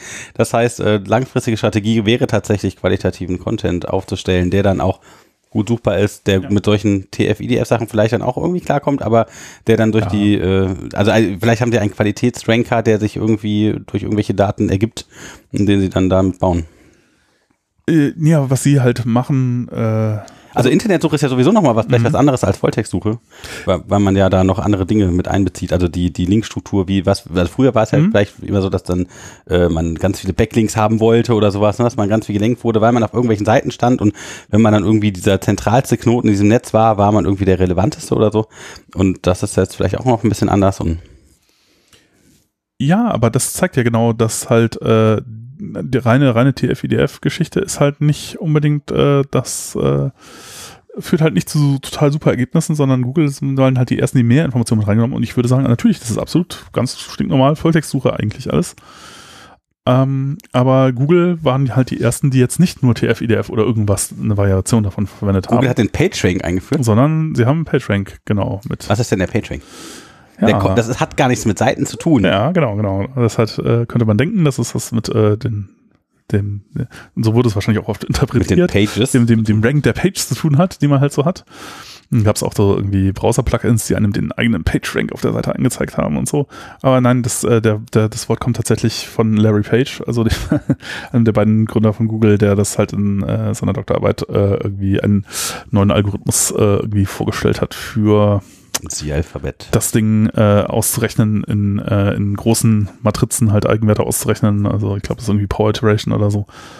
Ja, und da, da, wir hatten, du hast gerade noch zwei Sachen gesagt. Einmal dieses mhm. Power-Dings, das habe ich ja schon wieder vergessen, wie es hieß. Und äh, gerade äh, Eigenwerte berechnen aus Matrizen mit PageRank. Mhm. Ähm, vielleicht erzählen wir das nochmal als einzelne äh, kleine Subkapitel. Ja, ich, ich weiß gar nicht, ob es so relevant. Ich, ich glaube, man kann das auch, wenn, wenn man das in Detail irgendwie, da, dann wird das äh, relativ trocken und langweilig. Also ich meine, im Grunde ist, äh, was es tut, ist relativ einfach erklärt. Äh, es hat was zu tun mit, also man kann den, den Link-Graphen des Web, also das Web ist im Grunde ein Graph. Ein, eine verknüpfte Knotenpunkte, die durch Linien miteinander verknüpft sind. Das sind die Linien, sind ja, die Links, die ja, aufeinander Mathematische Definition, eine Menge aus Knoten und Kanten und äh, wie, keine Ahnung, es gibt gerichtete, ne, wo die, das Web ist ein gerichteter Graph. Also ich kann halt auf eine Seite linken und die linkt nicht auf mich zurück. Äh, und ähm, ja, äh, es gibt jetzt, äh, was, das Ding hat bestimmte Eigenschaften, die es halt besonders machen. Also zum Beispiel der Linkgraph des Web ist halt super sparse. Das ist halt die meisten äh, Seiten haben nur Verbindungen zu ganz wenigen anderen, ja, aber äh, also es gibt ja auch Graphen, wo alle miteinander irgendwie verbunden sind. Das ist beim Web nicht so. Die äh, zu den allermeisten Seiten habe ich eben keine Links. Äh, und ich kann den als Matrix darstellen, indem ich sage, okay, alle Webseiten oder Knoten sind halt irgendwie die Zeilen und Spalten der großen Matrix. Und äh, ja, wenn ich einen Link habe, dann trage ich da jetzt zum Beispiel eine 1 ein äh, in der entsprechenden Zeile und Spalte. Also wenn ich halt von X also nach Y. Zettel kommt eine 1, wenn ich in, von meiner Seite ja. auf deiner Seite linke, dann steht da 1. Genau. Ja, und äh, das kann ich für das ganze Web machen und das in eine Matrix packen. Äh, was natürlich ein bisschen schwierig ist. auch da aber kann ich halt nutzen, dass das Ding sparse ist und dass die allermeisten Werte 0 sind und die, die 0 sind, die schreibe ich halt einfach nirgendwo hin. Höh. Und dann kann ich die ganz sparen, die irgendwo, muss ich die nicht speichern. Das heißt, ich muss ja tatsächlich sozusagen nur da, wo Links sind, irgendwas speichern. Und ähm, ja, dann kann ich zum Beispiel äh, im PageRank ausrechnen, ist einfach nur äh, sozusagen ein Maß für die Wahrscheinlichkeit, wenn ich einen Random Walk äh, über diesen Graphen mache, auf diesem, auf, auf dem Ding vorbeizukommen. Also wenn ich zufällig irgendwo durchs Internet surfe ja. mit irgendeiner zufälligen URL, mit der ich angefangen habe, komme ich dann dahin, wo ich hin will. Oder gibt es einen Start? Ja, komm, laufe ich da drüber. Ja, genau. Also, ähm, laufe ich über diese Seite, ja, genau. Ja. Also gibt es einen Startpunkt? Nö, das fängst halt irgendwo Klickst dich einfach irgendwo durch. Ja, random, ja. Ja, okay, Wikipedia-Artikel 1, 2, 3, 4, 5, dann Querverweis auf irgendeine Quelle, die ja. auf irgendein Nachrichtenportal, das sind irgendeine, ja. Hm. Und äh, was das Ding im Grunde äh, sozusagen abbildet, ist, wie wichtig, wie zentral äh, ist eigentlich eine Seite. Und ähm, Also wie tief in diesen Knoten, wenn man sich das Web jetzt doch wieder als Knoten vorstellt oder sowas. Und dann der zentralste Knoten, welche Seite ist das? Ist das wahrscheinlich mittlerweile Google? Ich weiß es nicht. Gibt es da, äh, weißt du das? Gibt's das? Naja, keine Ahnung. Den größten PageRank müsste dann ja eigentlich Google selber sein. Hm, ja, Wikipedia ist immer weiter oben, aber Google, nee, glaube ich gar nicht mal. Google, äh, die, äh, äh, die, die Links, Die sind nicht hart, die sind nicht drin Google sondern äh, ausgibt, generiert. sind auch nicht, äh, genau, die gehen da nicht mit in den Graphen rein. Ja, okay. Also, ich weiß es nicht. Ähm, aber ist auch eigentlich egal. Ähm, Spannend. Ja, äh, aber wenn man das jetzt kombiniert mit eben TF-IDF aufgeschickt, dann ist das äh, halt äh, viel besser, als wenn ich das nur, äh, wenn ich nur TF-IDF nehme, weil äh, es halt in gewisser Weise ein Maß dafür, äh, ja, sozusagen, wie wichtig ist diese Seite eigentlich äh, insgesamt und dann kombiniere ich halt eine lokale Geschichte, TF-IDF, mit irgendwie einer, so einer eher globalen Geschichte und das funktioniert dann schon ganz gut und das führt halt dazu, dass ich eben, dass solche, solche simplen, äh, ich mh, schreibe jetzt fünfmal irgendein Keyword auf eine Seite, Spielereien halt dann nicht mehr funktionieren. Weil dadurch werde ich halt nicht zentral in dem Graph, dass ich das tue. Und aber auf der anderen Seite ist das halt das, was dann die Leute mit den Backlinks immer meinen. Also wenn du halt ähm, ganz viele Links hast, die auf dich zeigen, dann wirst du natürlich zentraler. Ne? Aber jetzt kannst du die Links natürlich auch wieder gewächten und das ist ein Katz-und-Maus-Spiel äh, und keine Ahnung. Aber äh, Google verwendet jetzt auch nicht nur PageRank und irgendwie sowas TF-IDF-artiges oder so, sondern die verwenden Ich halt ganz, mal ganz viele. aufgemacht. Ähm, der PageRank äh, Hm? gibt es jetzt irgendwie neun oder zehn, also das werden das irgendwie nur normativ gestellt. Und PageRank 10 ist hat tatsächlich Google kommen. Mhm. und äh, The Government of India, India GovN, Aha. CNN Mhm. und äh, ja, noch das W3-Konservation. Und dann gibt PageRank 9 ist auch äh, Python äh, dabei, also Python-Org. Ja, also wenn du, wenn du einen Link von Python Org kriegst, dann äh, voll gut. Ja, genau. Das Ja. zählt was. Naja, also äh, tatsächlich, äh, heutzutage ist es so, es wird ganz, ganz viel, also nicht nur diese beiden Werte, also nehmen wir an, würdest jetzt nur TF-IDF und den PageRank haben, dann hättest du zwei, zwei, oder die sind im Suchmaschinenbereich nennt man das mal Signale, im Machine Learning-Bereich würde man das Features nennen, ähm, sondern Google sammelt eher so hunderte, äh, 100, sagen sie so, aber tatsächlich sind es wahrscheinlich noch ein paar mehr. Und ähm, das Ranking ergibt sich daraus, dass jetzt diese Signale, von denen ein paar aus der Query kommen und möglicherweise auch aus dem User, der die Query gestellt hat. Ein paar kommen aus dem Dokument, ne, eben wie sowas wie, wie, wie PageRank oder äh, kommt die Query irgendwie in der Domain vor oder sowas. Äh, ein paar kommen aus einer Kombination von Query äh, und Dokument. TF-IDF wäre so ein Fall, ne, da multipliziert man das ja miteinander. Äh, Und jetzt hat man halt sozusagen für jedes Suchergebnis äh, ne, ne, so, so einen Vektor mit irgendwie vielleicht 100 Einträgen oder, oder 200 oder 500, wie auch immer. Und dann hat man halt üblicherweise ein Modell. Ist auch völlig egal, ob das jetzt ein Machine Learning trainiertes Modell ist oder ob das ein Modell ist, das Leute von Hand getuned haben. Es äh, kommt aufs Gleiche raus letztlich. Ähm, dass diese Vektoren halt in eine Reihenfolge bringt und irgendwie halt einen, einen endgültigen Score halt ausgerechnet. Ja. Äh, im, Im simpelsten Fall könnte das einfach eine gewichtete Summe sein, zum Beispiel. Mhm. Äh, du sagst halt, wie wichtig ist mir jedes einzelne Feature, dann machst du halt die Summe drüber Mhm. und äh, ähm, normierst es vielleicht noch irgendwie oder so. Und ähm, dann sortierst du halt nach der, äh, nach der Summe. Äh, könnte man machen. Oder man kann halt dieses Modell halt auch irgendwie trainieren. Äh, und ähm, ja, kriegst dann halt irgendwie am Schluss äh, eine Sortierreihenfolge. Und äh, das ist halt eher so das, was heute gemacht wird. Äh, das ist lustigerweise aber in den ganzen, also zumindest, ich weiß nicht, ob es kommerzielle Suchmaschinen gibt, die das implementieren, die sowas ähnliches machen. Die ganzen ähm, Open Source Suchmaschinen können das nicht. Mhm. Nicht so, also so ein bisschen. Also man kann so ein bisschen was machen, aber so, So ein richtig, bisschen Whoosh, aber so richtig. aber so richtig toll können die das, also so cool wie irgendwie die großen Websuchmaschinen machen die das eigentlich nicht. Das ist auch so etwas. Also mich, mich, mich, mich ärgert ja so ein bisschen, oder ich mich wundert, dass es da so wenig, also es viele Dinge, die halt so im Bereich Websuche oder so halt äh, irgendwie schon lange gemacht werden äh, äh, oder da, äh, das kommt halt nie so richtig an. Ähm, also was mich zum Beispiel wundert, ist, äh, was Google seit 2004, glaube ich, macht oder so, die halten ihre Indizes alle nur noch im Hauptspeicher. Die gehen gar nicht mehr auf die Platte, weil Platte ist immer so ein bisschen blöd, weil äh, du kriegst halt Latenzen, werden halt unvorhersehbar. Mhm. Äh, plötzlich äh, liegen halt deine Sektoren ungünstig, äh, irgendwie, du musst warten, bis das da vorbeikommt und du musst aber viele Sachen miteinander äh, mergen und jetzt liegen die Kombinationen von ist das halt, die Sektoren sind halt ungünstig korreliert und plötzlich musst du halt auf eine Query sehr lange warten. Das ist eigentlich totaler Mist. Du willst eigentlich relativ sicher sein können, dass es halt nach so und so viel äh, Millisekunden oder so halt durch ist. Und das kannst du eigentlich nur dann garantieren, wenn das ganze Zeug immer im Hauptspeicher liegt und wenn du noch ein paar andere Sachen äh, irgendwie berücksichtigt hast. Und Google, ich glaube auch, das ist der Grund, warum Google das so macht. Äh, die möchten halt wissen, okay, wenn jemand eine Suchanfrage eingegeben hat und wir dann das an, die, an diese 1000 äh, Server, die halt jeweils nur einen Teil vom Index haben, schicken und dann kommt ein Ergebnis zurück, dann wissen wir halt nach 20 Millisekunden ist das halt durch. Wenn da Platten im Spiel wären, könnte man das überhaupt nicht mehr garantieren, weil äh, ja, da hast du halt Pech und irgendwo musst du halt auf eine Platte warten. Äh, und die Seek-Time da ist halt äh, bei Platten auch, sind halt mal 10 Millisekunden oder noch mehr. Äh, und dann wird das Gesamtergebnis halt langsam dadurch. Das ist halt irgendwie kacke. Aber jetzt, wenn man sowas wie Lucene hat oder Elasticsearch oder Solar, da kann einem das durchaus passieren. Also wenn man Pech hat, dann ist eine Query halt langsam. Und zwar auch nicht deterministisch irgendwie bestimmte Query, sondern halt irgendeine. Was halt, äh, naja.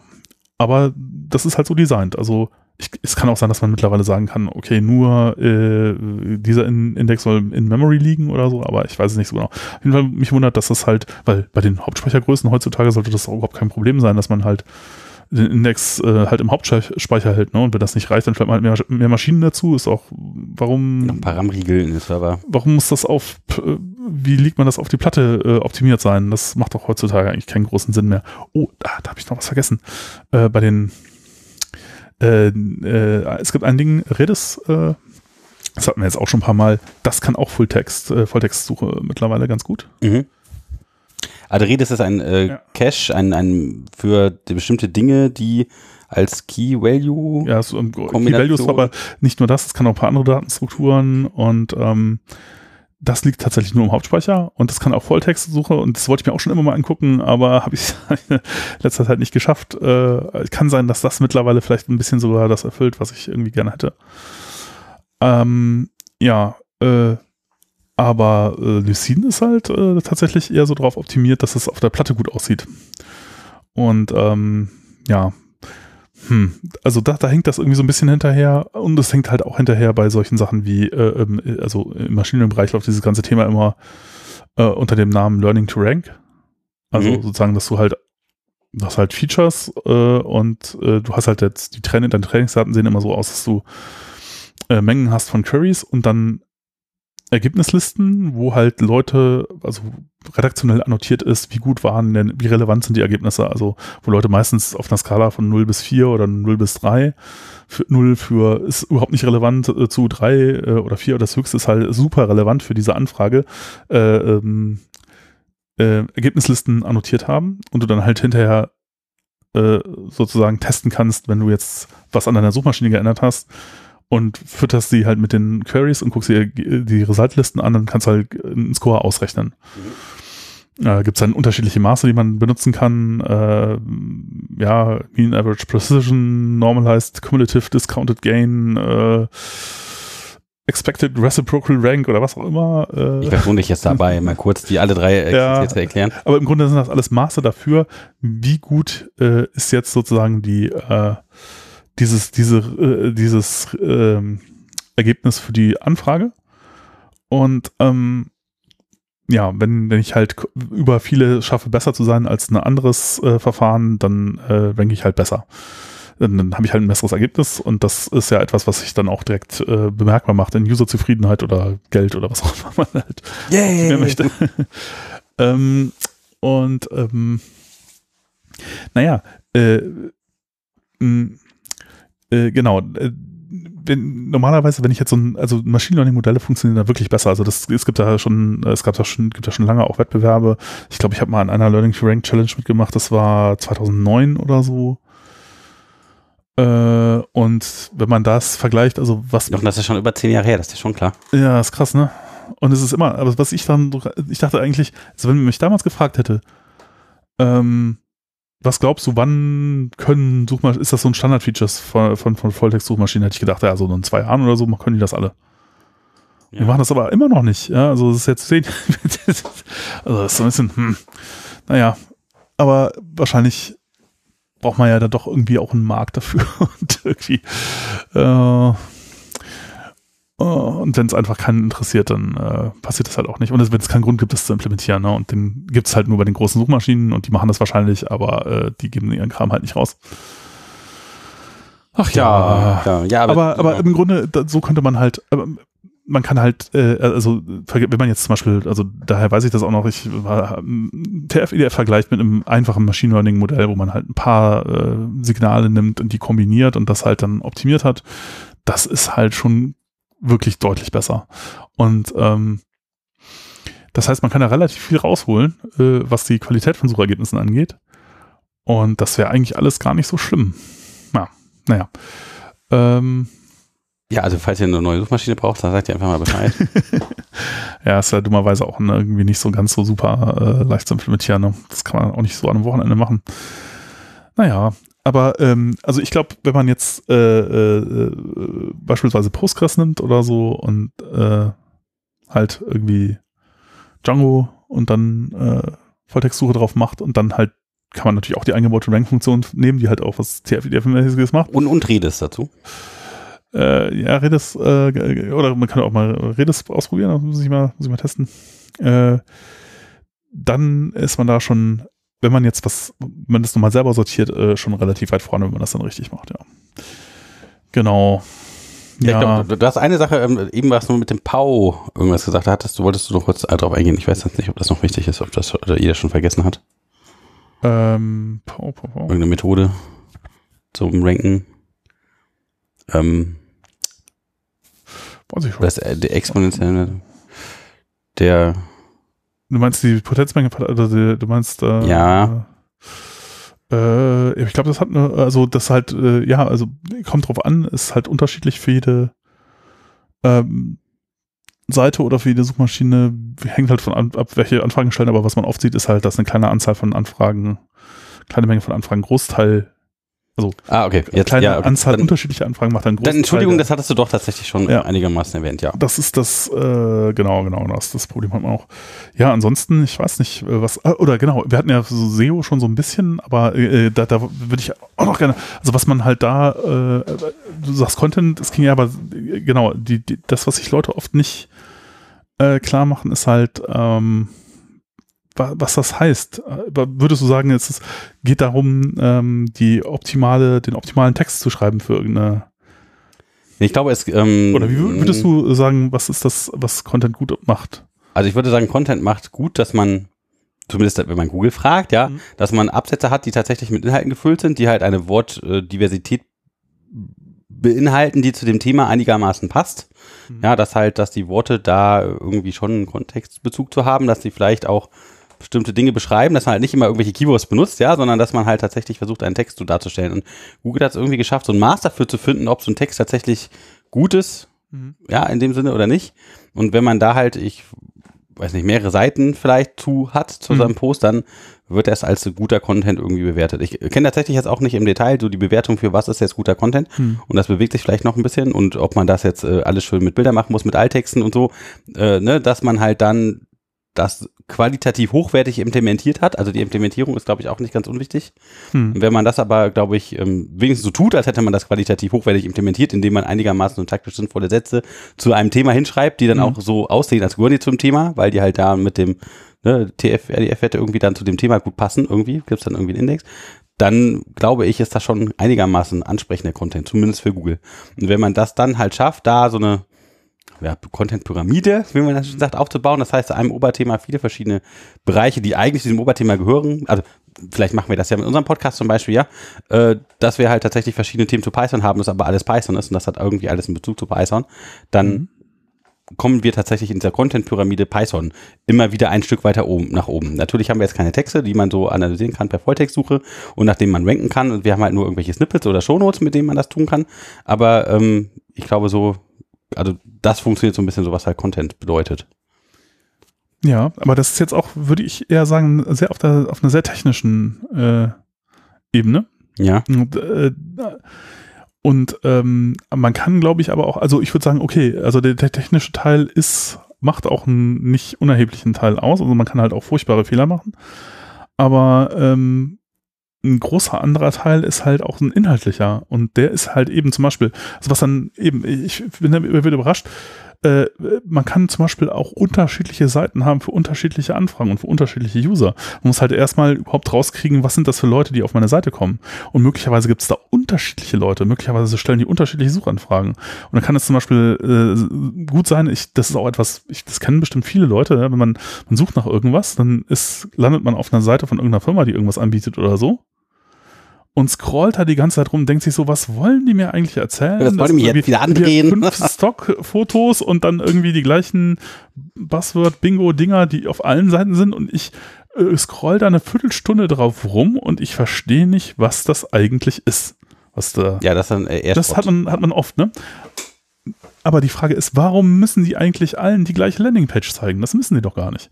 Ja, aber das kommt dabei raus, wenn du sagst, okay, ich mache eine Landingpage äh, für alle die gleiche, dann kriegst du halt sowas. Aber das müsste eigentlich gar nicht sein, sondern das, was sie sich überlegen müssten, ist halt, okay, wenn jetzt jemand nach bestimmten technischen äh, äh, Geschichten sucht, dann äh, geben wir dem doch Hintergrundfarbe blau. Ja, geben wir dem vielleicht doch eine Seite, wo, wo tatsächlich steht, was wir machen. Und wenn jetzt äh, irgendwie, keine Ahnung, eher ein businessorientierter äh, User halt nach den, nach den üblichen Buzzwords sucht oder so, den gut, dem kannst du ja dann vielleicht irgendwie, vielleicht kriegst du den irgendwie mit, mit, mit Stockfotos glücklich gemacht. Ich weiß ja, auch nicht warum, aber. Das führt überhaupt dazu, dass wir diese Datenkrake brauchen, wenn wir damit Geld verdienen wollen. Das ist der Grund dafür, warum man so sehr interessiert ist an dem Typen von Nutzer, den man jetzt da vor der Kiste hat, weil es geht ja eigentlich darum, dass man den irgendwie emotionalisiert und nicht nur, dass man dem den tollen Content zeigt, sondern dass man den dann, also wenn wir jetzt von der ganzen Geldmaschine ausgehen, den dazu bringt, dass er irgendwas kaufen soll. Der schöne Kapitalismus halt so ist, der möchte dich emotionalisieren und dir das zeigen, was du willst. Ja, ja das weiß, weiß, ich kann, ich weiß ich kann, aber ich meine jetzt nur rein aus dem Suchmaschinen-Kontext, äh, äh, was man jetzt damit macht, ist ja nochmal eine andere Frage. Klar, will ich eventuell äh, Leute hinterher, äh, will ich ja irgendwie die konvertieren zu was auch immer, Umsatz. Äh. Die konvertieren zu. Das ist total schön, wenn man von Leuten redet, wir möchten die gerne konvertieren. Wir möchten unsere ja. Hörer übrigens konvertieren zu, zu besseren Pythonista. Ja. Genau, man muss sich halt überlegen, was man für, für, für Ziele eigentlich erreichen will. Aber äh, damit das überhaupt funktionieren kann, damit ich überhaupt die Chance kriege, äh, muss ich ja irgendwie vielleicht, oder macht es vielleicht Sinn, den Leuten halt etwas zu zeigen, was sie dann halt auch verwenden können und was sie verstehen können, was relevant für sie ist, ja. Und das passiert oft nicht. Sondern ganz oft ist es halt so, alle kriegen das Gleiche, egal wonach sie gesucht haben. Dabei das weiß ich doch, wonach sie gesucht haben. Ich muss ja jetzt nicht irgendwie wissen, wer das ist. Das interessiert mich gar nicht. Ich weiß doch, wonach die gesucht haben. Ja, warum zeige ich denen alle das Gleiche? Das macht überhaupt keinen Sinn. Aber es gibt die Vorstellung, dass das halt so sein muss, woher auch immer die kommt. Und ähm, dass es halt dann so ein eben technisches Ding ist, welche Farbe äh, nehme ich da oder welche Fotos, wie ist der Anteil von Fotos zu Text, dass das dann irgendwie gut macht. Aber das, wenn da nicht steht, äh, was mich interessiert, dann kriege ich das nicht wieder gut gemacht durch irgendeine Farbe. Das ist einfach, das, da hast du mich schon verloren im Grunde. Also das, was Und, du gerade gesagt hast, ist, dass der Content King eigentlich bedeuten sollte, ich kriege genau das, was ich möchte, weil es so ja. prä-individualisiert und gefiltert ist, dass ich deine eigene Blase so gut zu dir passt, dass du da genau das findest, was du machst dass ich, nein, es müsste sich jemand Gedanken drüber gemacht haben. Das ist halt das Entscheidende. Jemand ja. muss sich an, zum Beispiel angeguckt also haben. bessere Kuratierung durch den Suchalgorithmus. Nee. Jemand sollte sich überlegt haben, zum Beispiel, wir sind jetzt gerade bei dem, wir sind das Dokument, nicht wir sind die Suchmaschine. Ja. Was Google macht, ist nochmal ein anderes Ding, aber ne, da müsste, es müsste sich jemand überlegt haben, okay, wonach suchen die Leute? Wenn die Leute auf der Seite landen, wonach haben die gesucht? Ist das wirklich das, was sie suchen?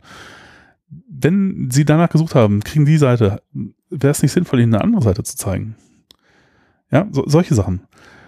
Das äh, überhaupt so etwas, das, was, was ich glaube, was tatsächlich sehr sinnvoll wäre unter Umständen, dass halt äh, Unternehmen halt für unterschiedliche Zielgruppen, unterschiedliche Leute, unterschiedliche Suchanfragen, unterschiedliche Seiten haben. Das gibt's praktisch nicht, weil irgendwie die Vorstellung ist, das ist wie in der physikalischen Welt. Du hast halt ein Schaufenster und das ist halt für alle gleich. Aber das muss man ja gar nicht so machen unter Umständen. Also, aber das ist halt sehr schwer zu vermitteln. Aber wenn du jetzt zum äh, SEO gehst, der so wie Content-Strategie machst oder so, dann sagt er dir vielleicht einfach, boah, kann das auch anders machen. Aber wenn du jetzt zum, äh, zu einer äh, technischen SEO-Agentur geht, die dir sagst, okay, ich verkaufe dir so und so viel Backlinks, dann äh, hilft dir das, also sag mal so, es gibt halt nicht nur den technischen Teil, sondern halt auch den, äh, inhaltlichen Teil und der wird halt, der inhaltliche Teil wird soweit ich jedenfalls üblicherweise mitbekomme, immer sehr vernachlässigt. Äh, vernachlässigt. Also die Leute kümmern sich immer um technische Details und dann oft auch um Sachen, die eigentlich eher fragwürdig sind und äh, lassen da eine ganze Menge gute Gelegenheiten einfach so liegen. Ja, aber klingt halt, als wäre es aufwendig, das zu implementieren. Ja, ist es. Ähm, ist es tatsächlich. Das also das ist halt auch, eine, gut, das ist vielleicht auch, der Grund, warum das keiner macht. Ja, genau. Und was die Leute, die das halt implementieren oft und denen halt dann, dann den mhm. Content machen, vielleicht auch dann nicht auf dieser technischen Seite sind, beziehungsweise das dann, ich sage einfach mal, relativ teuer wird und mal das zu implementieren, äh, ja. ja. nicht so einfach ist für die Zielgruppe, die dann gerne ihren kleinen Straßenlädchen optimieren möchte. Das ist vielleicht auch so ein Problem. Ja, ja, aber die großen Kunden, hast du das schon mal gesehen? Also, dass du wirklich so diese Pages wirklich dann sich ändern, je nach Suchanfrage? Ja. Wo? Nein, du packst einfach, das ist überhaupt nicht schwer. Nein, ich sage nur, hast, hast, du ein Beispiel, wo du, wo du nicht, sagst, nicht, nicht, die, nicht, es ändert sich nach Suchanfrage, sondern du hast halt unterschiedliche Pages im Google-Index und bei unterschiedlichen Anfragen werden unterschiedliche Seiten gefunden. Ja, okay, okay, okay. Das ist, okay. kannst du machen, das ist gar kein Problem. Ja, das habe ich das, ja, okay, das ist natürlich, ähm, ja. Ja. Ja, also man hittet quasi für jedes äh, schöne Keyword-Kombination seine eigene Landingpage raus. Ja, oder also, die muss nicht für jede Kombination, aber ja, du musst halt gucken, so, ja. also man würde damit anfangen zu gucken, was suchen die Leute eigentlich, welche, mit welchen Anfragen landen sie oder auch, äh, wenn ich jetzt mich dafür interessiere, was würde ich denn suchen und wie schaffe ich es dann, dass ich dann auch dann da gerankt werde. Und dieser, dieser Schritt, das ist ja das aller, aller simpelste, dass man halt anfängt, sich zu überlegen, okay, wie kommen Leute eigentlich hin, das machen die meisten schon nicht. Sondern die gehen halt umgekehrt von der Seite aus, die sie halt bauen und sagen dann, okay, ich habe jetzt diese Seite, völlig unabhängig davon, ob das irgendjemand interessiert oder nicht, wie kriege ich denn jetzt hochgerankt?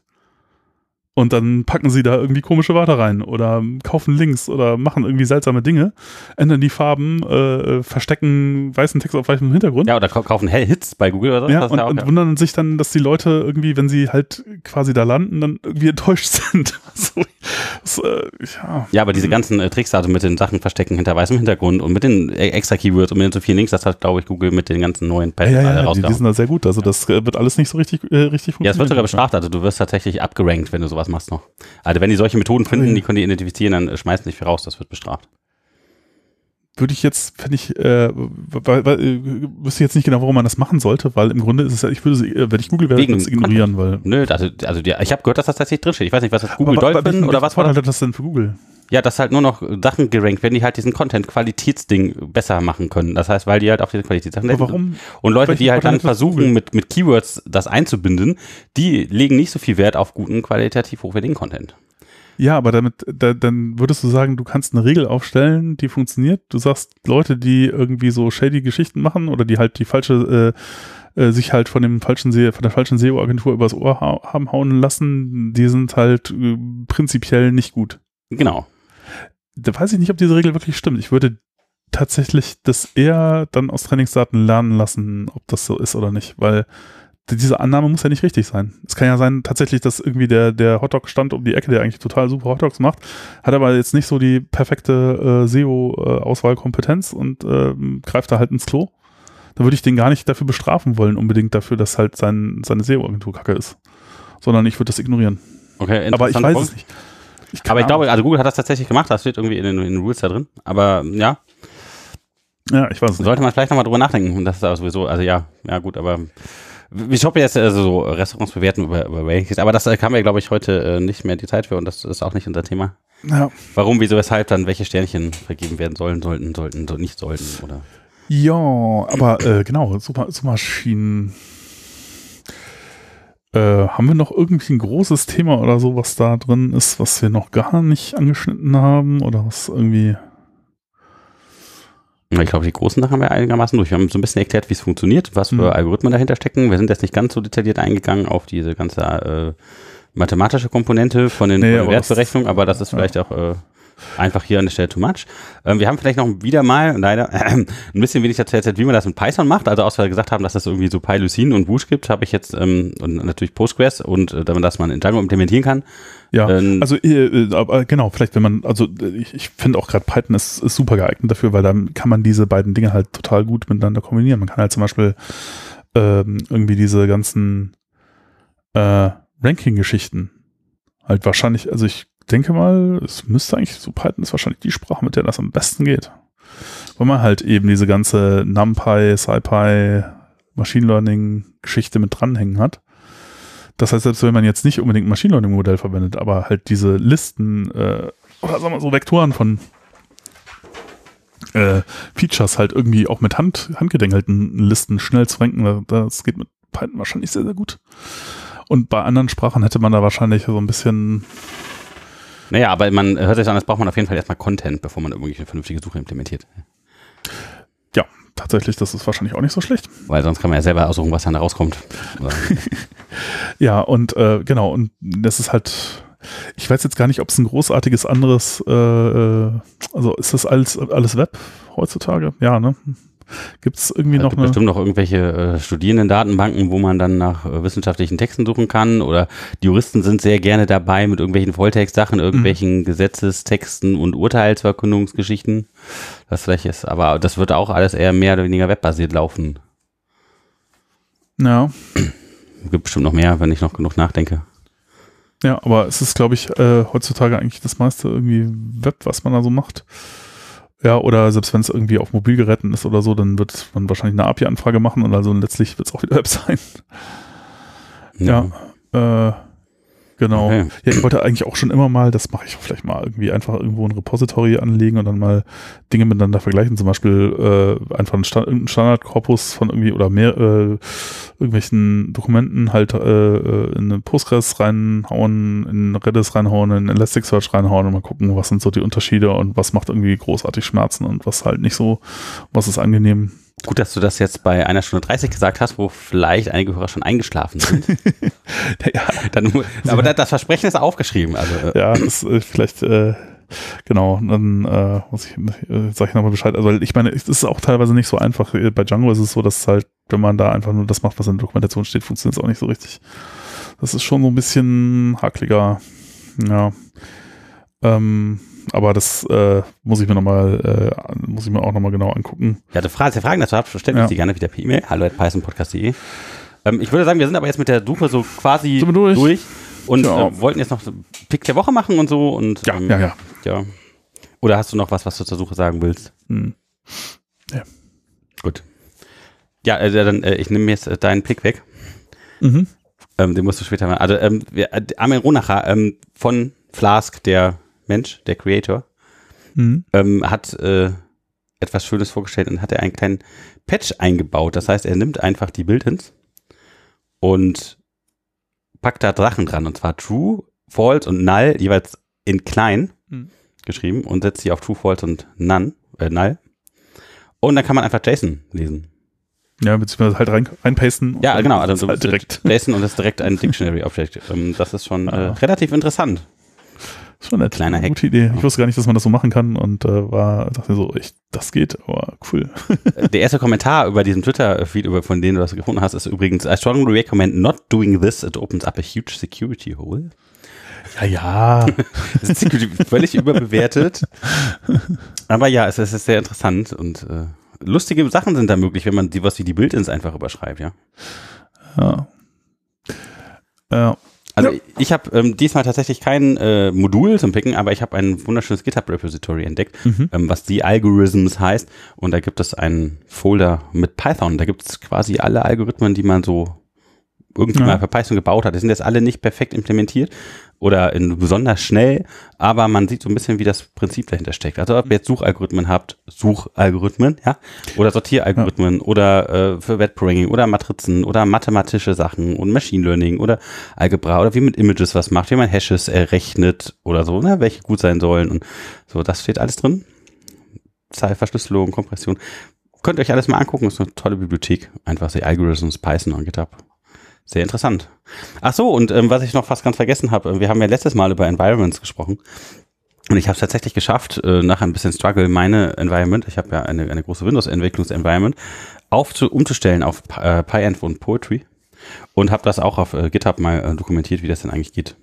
Falls ihr das irgendwie vorhabt, ich empfehle, da wenn ihr das mit Poetry machen wollt, schmeißt alles Python, was ihr schon drauf habt, einmal weg ähm, weil es sonst äh, Hakeligkeiten mit eurem Pfad äh, geben kann. Den müsst ihr vielleicht auch einmal komplett aufräumen und putzen, weil ähm, ja die Implementierung PyEnv das so ein bisschen komisch löst, die wird eure äh, ja, Windows Libraries äh, mit einem grafischen Installer dann installieren, also die Python-Version, das ist ein bisschen anstrengend, aber dann passiert das alles automatisch und ihr habt diesen ganzen Struggle nicht und dann könnt ihr Poetry und äh, PyEnv wunderbar kombinieren, auch mit ja, eurer PowerShell. Es geht aber leider nicht so gut mit Choco, also nimmt nicht die Choco-Version, sondern versucht das über das GitHub-Repository zu ziehen. Kann ich empfehlen. Ich habe da auch ein paar Skripte geschrieben, die es automatischer machen können. Hm. Wollte ich noch mal so kurz für die Menschen, die tatsächlich noch mit Windows arbeiten, machen. Ich habe äh, in äh, NixOS reingeschaut, mhm. das gefällt Ach, mir recht gut. Okay, ja. ja. ja, das ist auch eine sehr coole Idee. Ja, ja dann äh, bin ich aber noch dabei, meine Python-Implementierung zu bauen. Mal gucken, ob ich das so äh, weiterführe. Ja. ja. aber das hatte relativ wenig mit Suchmaschinen zu tun. Aber das war so für den Pick der Woche. Ähm, haben wir irgendwas vergessen? Äh, ja, mir, mir, ist jetzt doch eingefallen, ich, also in dem Moment, wo ich gesagt habe, so haben wir nicht noch irgendwas vergessen. Ich, dachte, ich hatte schon das Gefühl, wir haben irgendwas vergessen. Oh. Ja, haben wir auch, aber egal. Ähm, und zwar gibt's halt noch einen ganz äh, äh, nicht unerheblich großen Teil ähm, äh, Volltextsuche, wo es nicht um Dinge geht, die jetzt äh, mh, ja so traditionellerweise da so, also dass, dass man Queries hat, die man so gut in Tokens zerlegen kann oder wo man halt Tokens sucht äh, sondern äh, äh, solche Sachen wie äh, äh, Autocomplete in der Suchbox hat. Ja, okay. So, oder wo man halt einfach nur ein paar Buchstaben hat und möchte das halt finden. Oder man möchte halt irgendwie einen Teil von einem Wort finden irgendwo drin. Und das ist halt nochmal so ein bisschen anderes Problem und braucht halt ein bisschen andere Datenstrukturen dafür. Ähm, und ähm, ja, das äh, Vielleicht machen wir das auch einfach mal in anderen Sinn. okay, also weil das ist, machen wir dieses Fass nicht nochmal auf, nee. Aber das, das hätte eigentlich ja eventuell auch noch dazu gehört, weil das ist auch ein nicht unerheblich großer Teil, der halt auch im Grunde mehr weniger, ist ja auch Volltextsuche, ne? das ist nur ein bisschen anders. Ja, okay. Naja. Ja, dann das nächste Mal. Also wenn ihr ja. Fragen dazu habt, irgendwie, dann gerne wieder an hallo.pythonpodcast.de, das haben wir schon ein gesagt. Ja. Mögt uns und folgt uns auf allen Dingen, die wir so posten. Schreibt uns, ja. freuen uns auf euch. Bleibt uns gewogen, hört uns immer morgens, mittags, nachts, abends. Und äh, ja, bis zum nächsten Mal. Jo, alles klar. Jo, tschüss. tschüss.